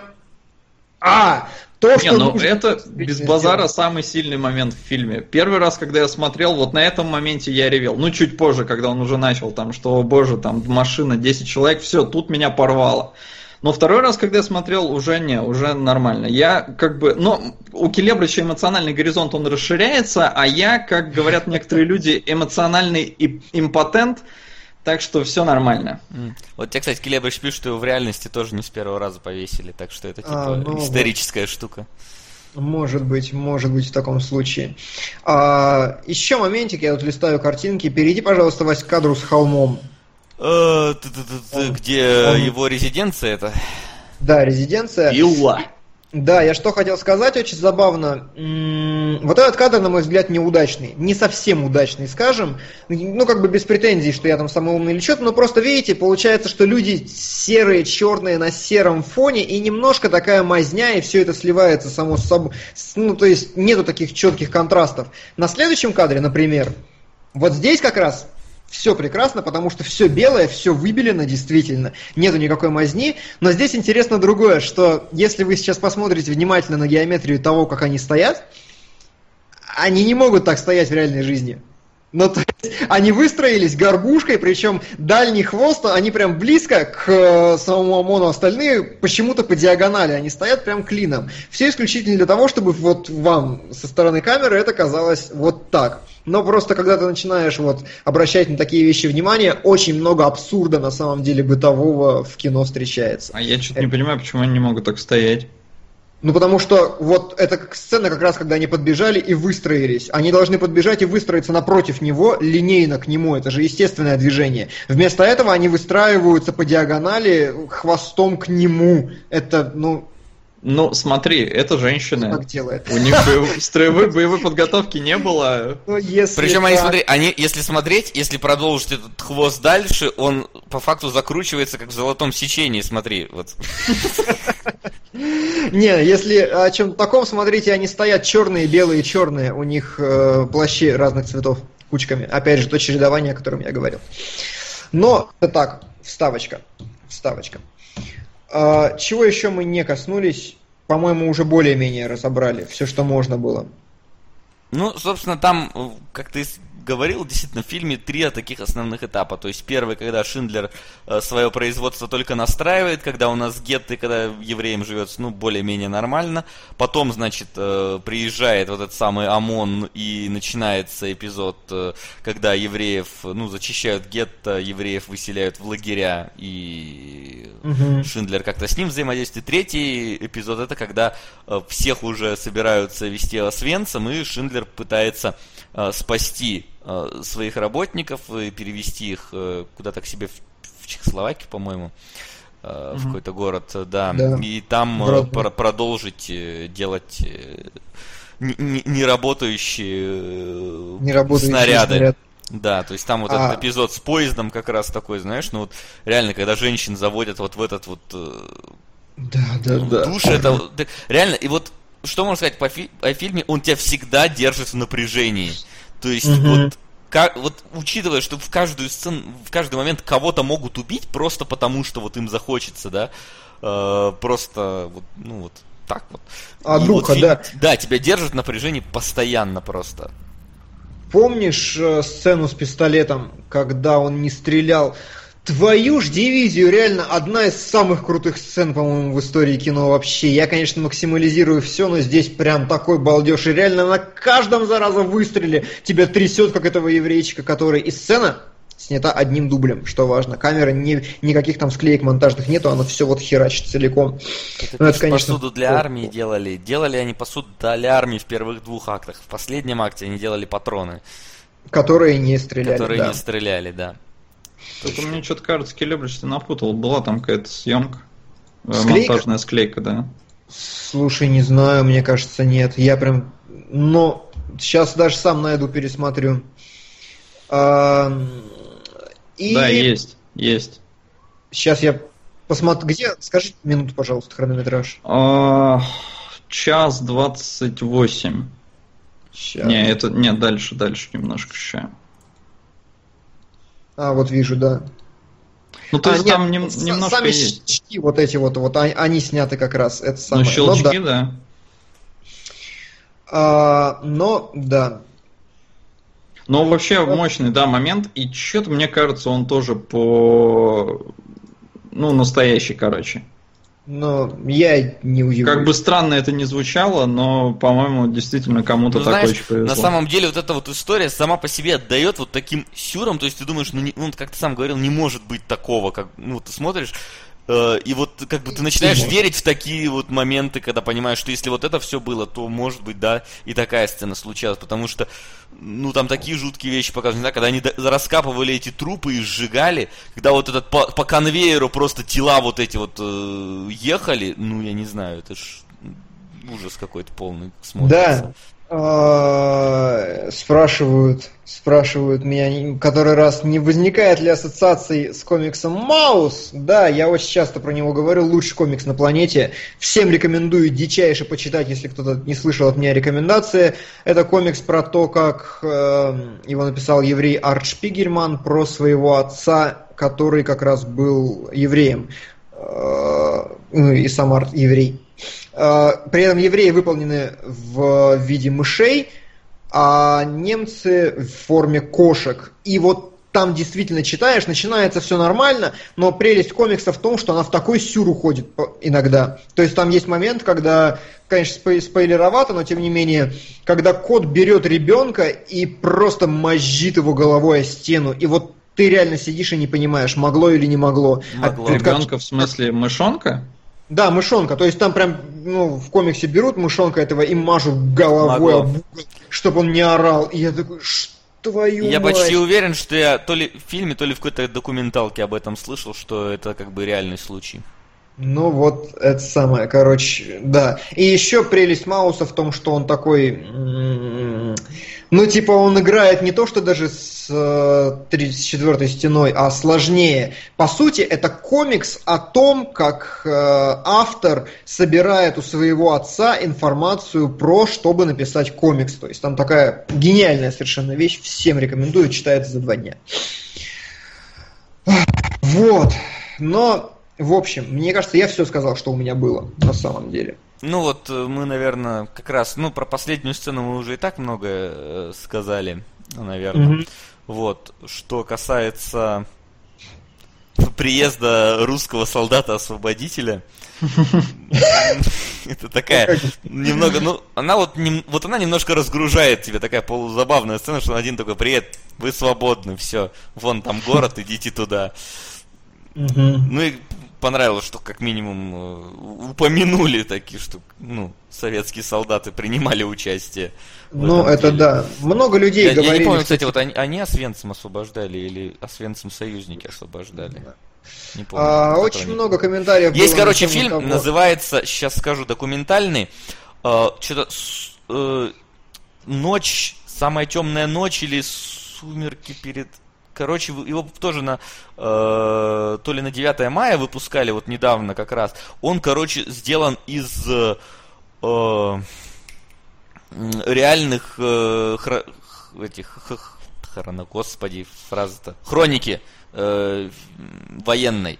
То есть как э, а, американцы и русские заходили в эти лагеря и снимали, то есть там настоящая кинохроника, настоящие люди показаны, и там прям вот реально некоторые моменты просто жуткие. Особенно там вот люди как раз, которые эти фильмы монтировали.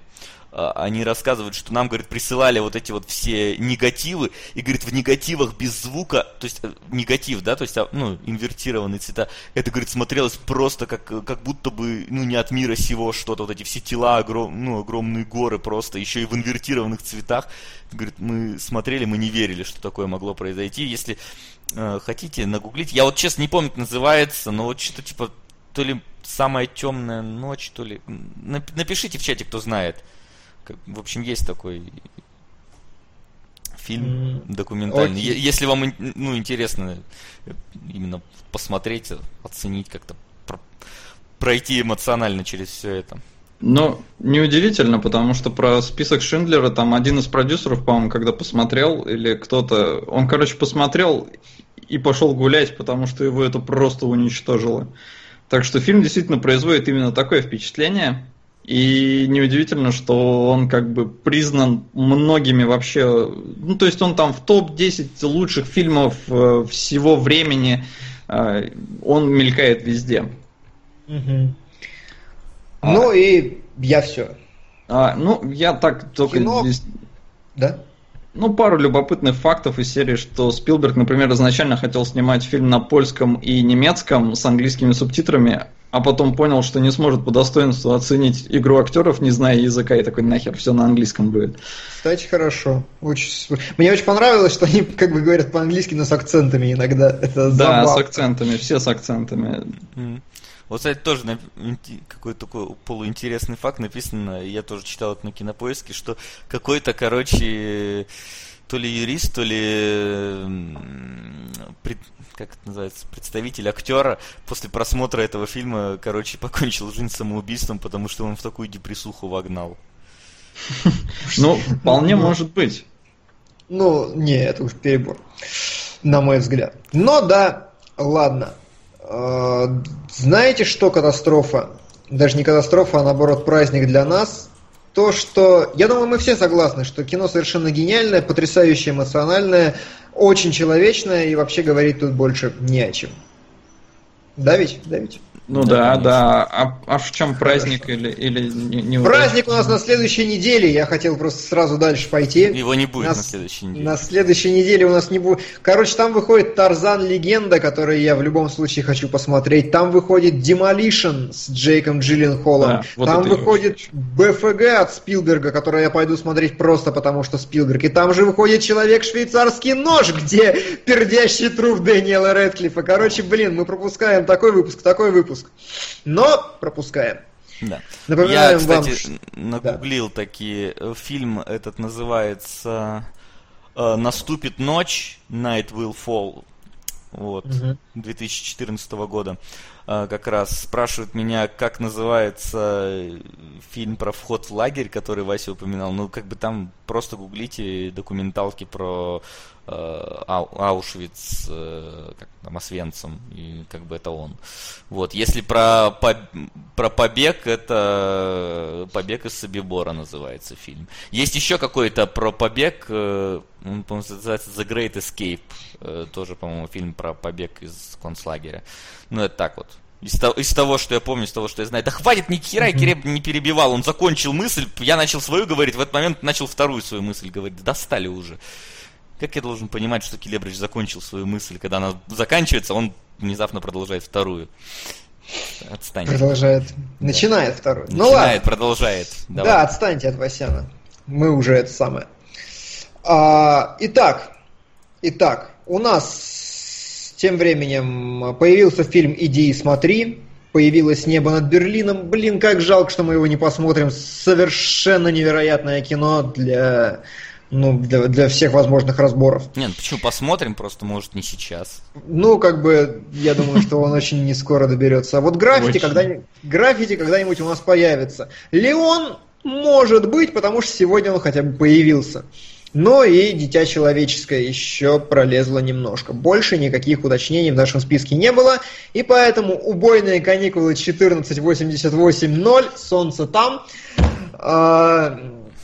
И Ковбой Бибоп уходит у нас на десятое число. Третьего, ребят, не будет. Мы, ну, кстати, несчастью... мы, мы уже что, заканчиваем? Я думал, ты сейчас еще ну, вопросики почитаешь в теме. Да, давайте. Просто вдруг сейчас... кто-то успеет напоследок там. Хорошо, напоследок да, это да. у вас есть последняя возможность что-то изменить.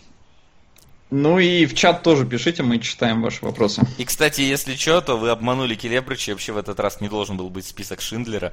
Должны да. были быть Ковбой Бибоп и Кайт Девочка-убийца, потому что вы обманули Келебрича на тысячу рублей. Да, я а, поверил, а, посмотрел, и это самое. Нельзя так, ребята, как бы. Плохо плохо. А тем временем вопросов-то у нас почти нет сегодня.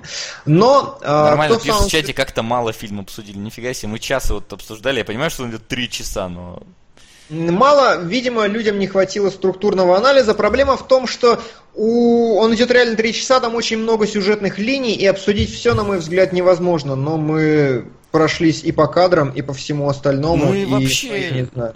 я не знаю, сюжетно, вы же посмотрели фильм, вы знаете порядок сцен. Вы знаете сюжет, как идет. Зачем вам мы, мы вам повторно его будем пересказывать? В чем смысл пересказа повторного? Есть... Не, мы могли интерпретировать сцены, но здесь и интерпретировать-то не очень много. Я описал визуальные приемы, которые использовались для нагнетения тех или иных вещей, но вот именно в смысле подтекстов, да нет здесь подтекстов, ребята, здесь все в лоб говорится, и по-другому такие фильмы делать нельзя, ну, если вы Спилберг.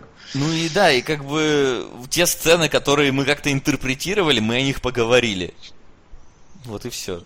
Да. Если у вас есть какие-то конкретные сцены, задайте сейчас вопрос. Задайте сейчас вопрос. А не просто так вот абстрактно, вы фильм плохо Вот писали. вопрос, кстати. А кто в самом конце положил цветы на могилу Шиндлера? То есть все ложили камешки, а кто цветы? В смысле, кто? Ну, во-первых, не ложили, а клали. Клали, ну, да. Кто? Лиам Нисон пол- пол- положил. Да, да. Там, по-моему, это понятно, потому что следующий кадр он один стоит, у могилы уже нет никого. И вообще евреи в конце, которые клали камушек, у них традиция такая, если ты приходишь на могилу, то нужно камушек положить. И там выжившие, пережившие, ну и дети, э, как Кинсли говорил, благодаря твоему поступку, Шиндлер будут целые поколения, вот они клали камушки. А вообще на главную роль еще претендовал, ну не, не претендовал, звал э, Спилберг э, Гаррисона Форда, но тот сказал, чувак, как бы, блин, у тебя в главной роли будет Индиана Джонс, я не смогу от этого образа отделаться, так что не. И он сам отказался, за что ему большое уважение, Разумно, на мой да. взгляд. А Лиам Нисон, он на тот момент был не сильно популярным актером, и его позвали, ну, и он что-то подумал, что его не возьмут, и он, короче, подписался сниматься в каком-то дерьме. Угу. Но буквально через неделю или две Спилберг к нему приехал со своей женой и мамой вроде бы. И они там, ну, пообщались. Потому что она его не такой... отпустила. И они такие, так, все понятно. Нисон такой, все, надо, короче, надо сниматься. А, да, спрашивают, эм, спрашивают, спрашивают, спрашивают, почему после такой знаменитой роли Лиам Нисон скатился? Ну, во-первых, он скатился не после нее. Ну да, у него еще была заложница, как минимум, хорошая. Пе... Ну и опять же скатился, это такие вещи, знаете, ну то есть... Не, ну стойте, у него в Бэтмене роль была, в Бэтмен начало. Он в Звездных войнах в херовом, конечно, эпизоде снялся, но роль-то у него там хорошая, его все любят. И так. надо понимать, что он как актер сам выбирает себе роли и амплуа. И я помню, как он после первой заложницы в одном интервью сказал, что ему очень нравится на старости лет наконец-то стать героем боевиков. И он кайфует от этого. И поэтому он целенаправленно снимался в боевиках достаточно долгое время. Не знаю, продолжает ли сейчас. Да продолжает до сих пор. Плюс у него это была номинация на Оскар за Шиндлера. Правда, он его не взял. Но сама номинация это была. Так, прозвучало, как будто пришел и не взял загородно. Была просто забавно. Давали, просто... Причем заложницы третьей, он э, гонорар получил, я смотрю, 20 миллионов долларов. Ему нормально живется, я думаю, если он такое может получать. Вон, К-19, а... кстати, правильно пишет, он там тоже был. Как бы нормально да. с ним все. Ну да, то есть он, он не Ди Каприо, который снимается только в таких супер э, хитах, которые все любят, да. А, ну, он так, по средничку тоже идет. Неплохо человек. Я помню, смотрел этот его прогулку среди могил. Вот точно средняк средниковый, просто невероятный. Но ничего. А вот воздушный а... маршал, например, был хорошим. Отлично. Ну, по сути, средняк на деле очень хорошее кино. Но разберем. Спрашивают, кто-нибудь смотрел из нас, иди и смотри. Нет, я только слышал, Но... что это прям вообще по жести. Я смотрел, опять же, недалеко где-то от списка Шиндлера, и я помню, что, ну, если я сейчас его пересмотрю, его, конечно, лучше пойму, тогда я был... Но, да, тяжелое кино в любом случае, осталось у меня такое воспоминание. А все трейлеры, которые вы кидаете, мы обсудим на следующий. Еще спрашивали, будем мы обсуждать итоги премии «Сатурн», но а как бы... кто подводит? Это премия научных фантастов. Ну, как бы Болтон, этот Сатурн, там лучший приключенческий фильм или боевик Форсаж 7. И... Кому да, вообще... фантасты. Нет, до свидания. Кому нужен этот самый. А, ну и про поисках в поисках Дори, я считаю, нужно повторить, что мы не ходили. Говорят зря, хвалят. Ну, может быть, но трейлеры вообще меня не убедили в том, что это будет хоть что-то хорошее. Mm. Меня просят кошку показать. У кошки течка в очередной раз, она орет, да. Она обоссала просто все, что только можно. А, вот нас, нас просят объяснить девочку в красном. Да, на мой взгляд, нечего здесь объяснять. Нам показывают просто вот эту маленькую девочку, которая мелькает несколько раз на протяжении фильма, и в конце вполне определенно нам показывают, мы вставляли кадр, труп этой красной девочки. Ну, то есть это такой э, вещь, за которую вы должны эмоционально зацепиться и которая убьет вас просто в этой сцене. Когда, то есть, понимаете, чтобы из, избавиться от этого состояния 150 обезьян, 250, нужно вводить персонализированные характеры, так или иначе. Какую бы жесть ни показывали, Спилберг очень умело это делает, он всегда сначала представляет персонажей, показывает их как-то, чуть-чуть дает к ним привыкнуть, чтобы это не была безликая какая-то смерть. Эта девочка это квинтэссенция всего вот этого подхода, на мой взгляд. Нам ее показывают часто, а это маленькая девочка, она яркая, и она в красном, и в конце среди кучи тел она, и это помогает персонализировать каждое из этих тел. Я думаю, нет более яркого описания игра на контрастах. Потому что здесь она мало того, что в красном, она бросается, разумеется, в глаза. Показывают ее Келебрич мало. Ты что-то сказал, ее там дофига. Нет, ее очень мало показывают. Три или четыре раза она мелькает, я вот что Да, но там кадры такие по несколько секунд, условно говоря. Она, как бы, тут игра на контрастах идет. Во-первых, это маленький ребенок, который, как бы, среди вот всего этого ада, она в красном, ты на нее акцентируешь внимание, и ты на самом деле, может, настолько акцентируешь на нее внимание, что ты даже как-то особо не замечаешь, какой писец вокруг творится, потому потому что там как раз эта сцена, когда пятерых просто подряд убивают одной пулей. Там э, все эти вещи с балконов выкидывают, там все стреляют. И вот эта маленькая девочка, она ходит э, как бы по этим улицам, и ничего, и ты за нее просто переживаешь, потому что, ну, вдруг кому-то сейчас в голову взбредет ее грохнуть, ну, просто потому что она идет как бы для тебя в привлекательном красном цвете, потому что у тебя все черно-белое. Ну, ты как бы потом хрен с ним, вроде бы все, она там прячется, и ты про нее забываешь. А потом показывают горы трупов, и эта девочка. И Келебрич правильно сказал, тебе это просто убивает к херам.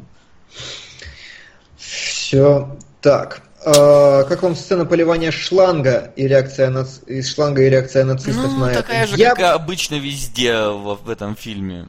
Ну, то есть... Слушай, э, а, я, я очень боялся, что его спалят сейчас. Ну, то есть, видно, что Шиндлер в какой-то момент теряет контроль над э, своей хладнокровностью, и вот здесь, мне кажется, ну, то есть... Ну, он часто боялся... его теряет, на самом деле, и ну, да. когда без рук этот мужик, и когда там, э, ну, детей он э, порвался спасти, и еще там... Не, ну тут-то нормально. Там он действительно, когда он детей спасает, у него есть на это право, он заплатил за этих детей. То есть тут я не знаю, да, когда... И там он это делает действительно как-то тоненько, то есть он такой, кто там будет выскребать эти маленькие гильзы, а здесь он реально начинает носиться и помогать людям, и все над ним смеются, и я думал, что все. Ну он как-то так, там на самом деле кадр есть только один, когда Гет что-то сидит, и у него на лице такой типа, блин, херня какая-то, что-то, вот он не потому, что он злой и хочет дать им надежду. А вот это, да, было немножко напряженно, но в целом, не знаю, я вспомнил какой-то любопытный факт, но пока я рассказывал, он вылетел у меня из головы. А жаль. Да. Пересмотрели ли бы мы этот фильм, но вот я его смотрю раз в третий, наверное, уже. Ну, за всю свою жизнь сознательную. Келебрыч, я он не второй- хочет его пересматривать больше. Ну, лет, наверное, через... через, через 10, может быть. То есть, вот такие вещи, есть очень немного действительно потрясающих, на мой взгляд, вещей, ну, в разных аспектах вообще, там, в кино, в литературе э, и так далее, которые нужно прям вот с ростом интеллектуального опыта, багажа знаний и широты эмоционального диапазона нужно пробовать вот раз в десятилетие примерно. Вот примерно через лет 10 я бы его еще пересмотрел, чтобы переварить на каком-то, может быть, новом уровне для себя. Дальше, что у нас по вопросам еще ты видишь? Опять спрашивают про Маус, но в целом больше ничего. А Вот, э, Левиафан Рус говорит, а я нет, меня цепанул только Шиндлер, бесчувственное тварье. Вот о чем я и говорю, широта эмоционального диапазона. У всех бывает по-разному, и это никак не связано с интеллектом, это совершенно разные вещи. А, Вопрос закончились, я думаю. А, Больше я ничего не вижу. Сейчас обновлю тему последний раз на всякий случай. И, и м, Ну Что и в списке лидеров у нас тоже ничего не меняется. Да. да. Убойные каникулы и ковбой Биба, причем какая-то полнометражка только, то есть не весь сериал. Вот. Да, нам предлагали посмотреть весь сериал, но я лично смотрел, ну то есть как бы мне норм, я могу в контексте рассуждать. Вот. И напоминаем, что 3 числа кинологов не будет, э, потому что, ну, у нас двоих просто не получается. Вот. Троих. Ты тоже? Ну просто у тебя... Я же говорю, я, я в горы. Ну, то есть Не, ну ты не сказал, что если что, я в горы. Вот. Просто Не, у нас ну, двоих ну, точно не получается, и у третьего тоже. Вот. Да. Напоследок, кстати, спрашивают, как нам битва бастардов. Э, Вы смотрели девятую серию?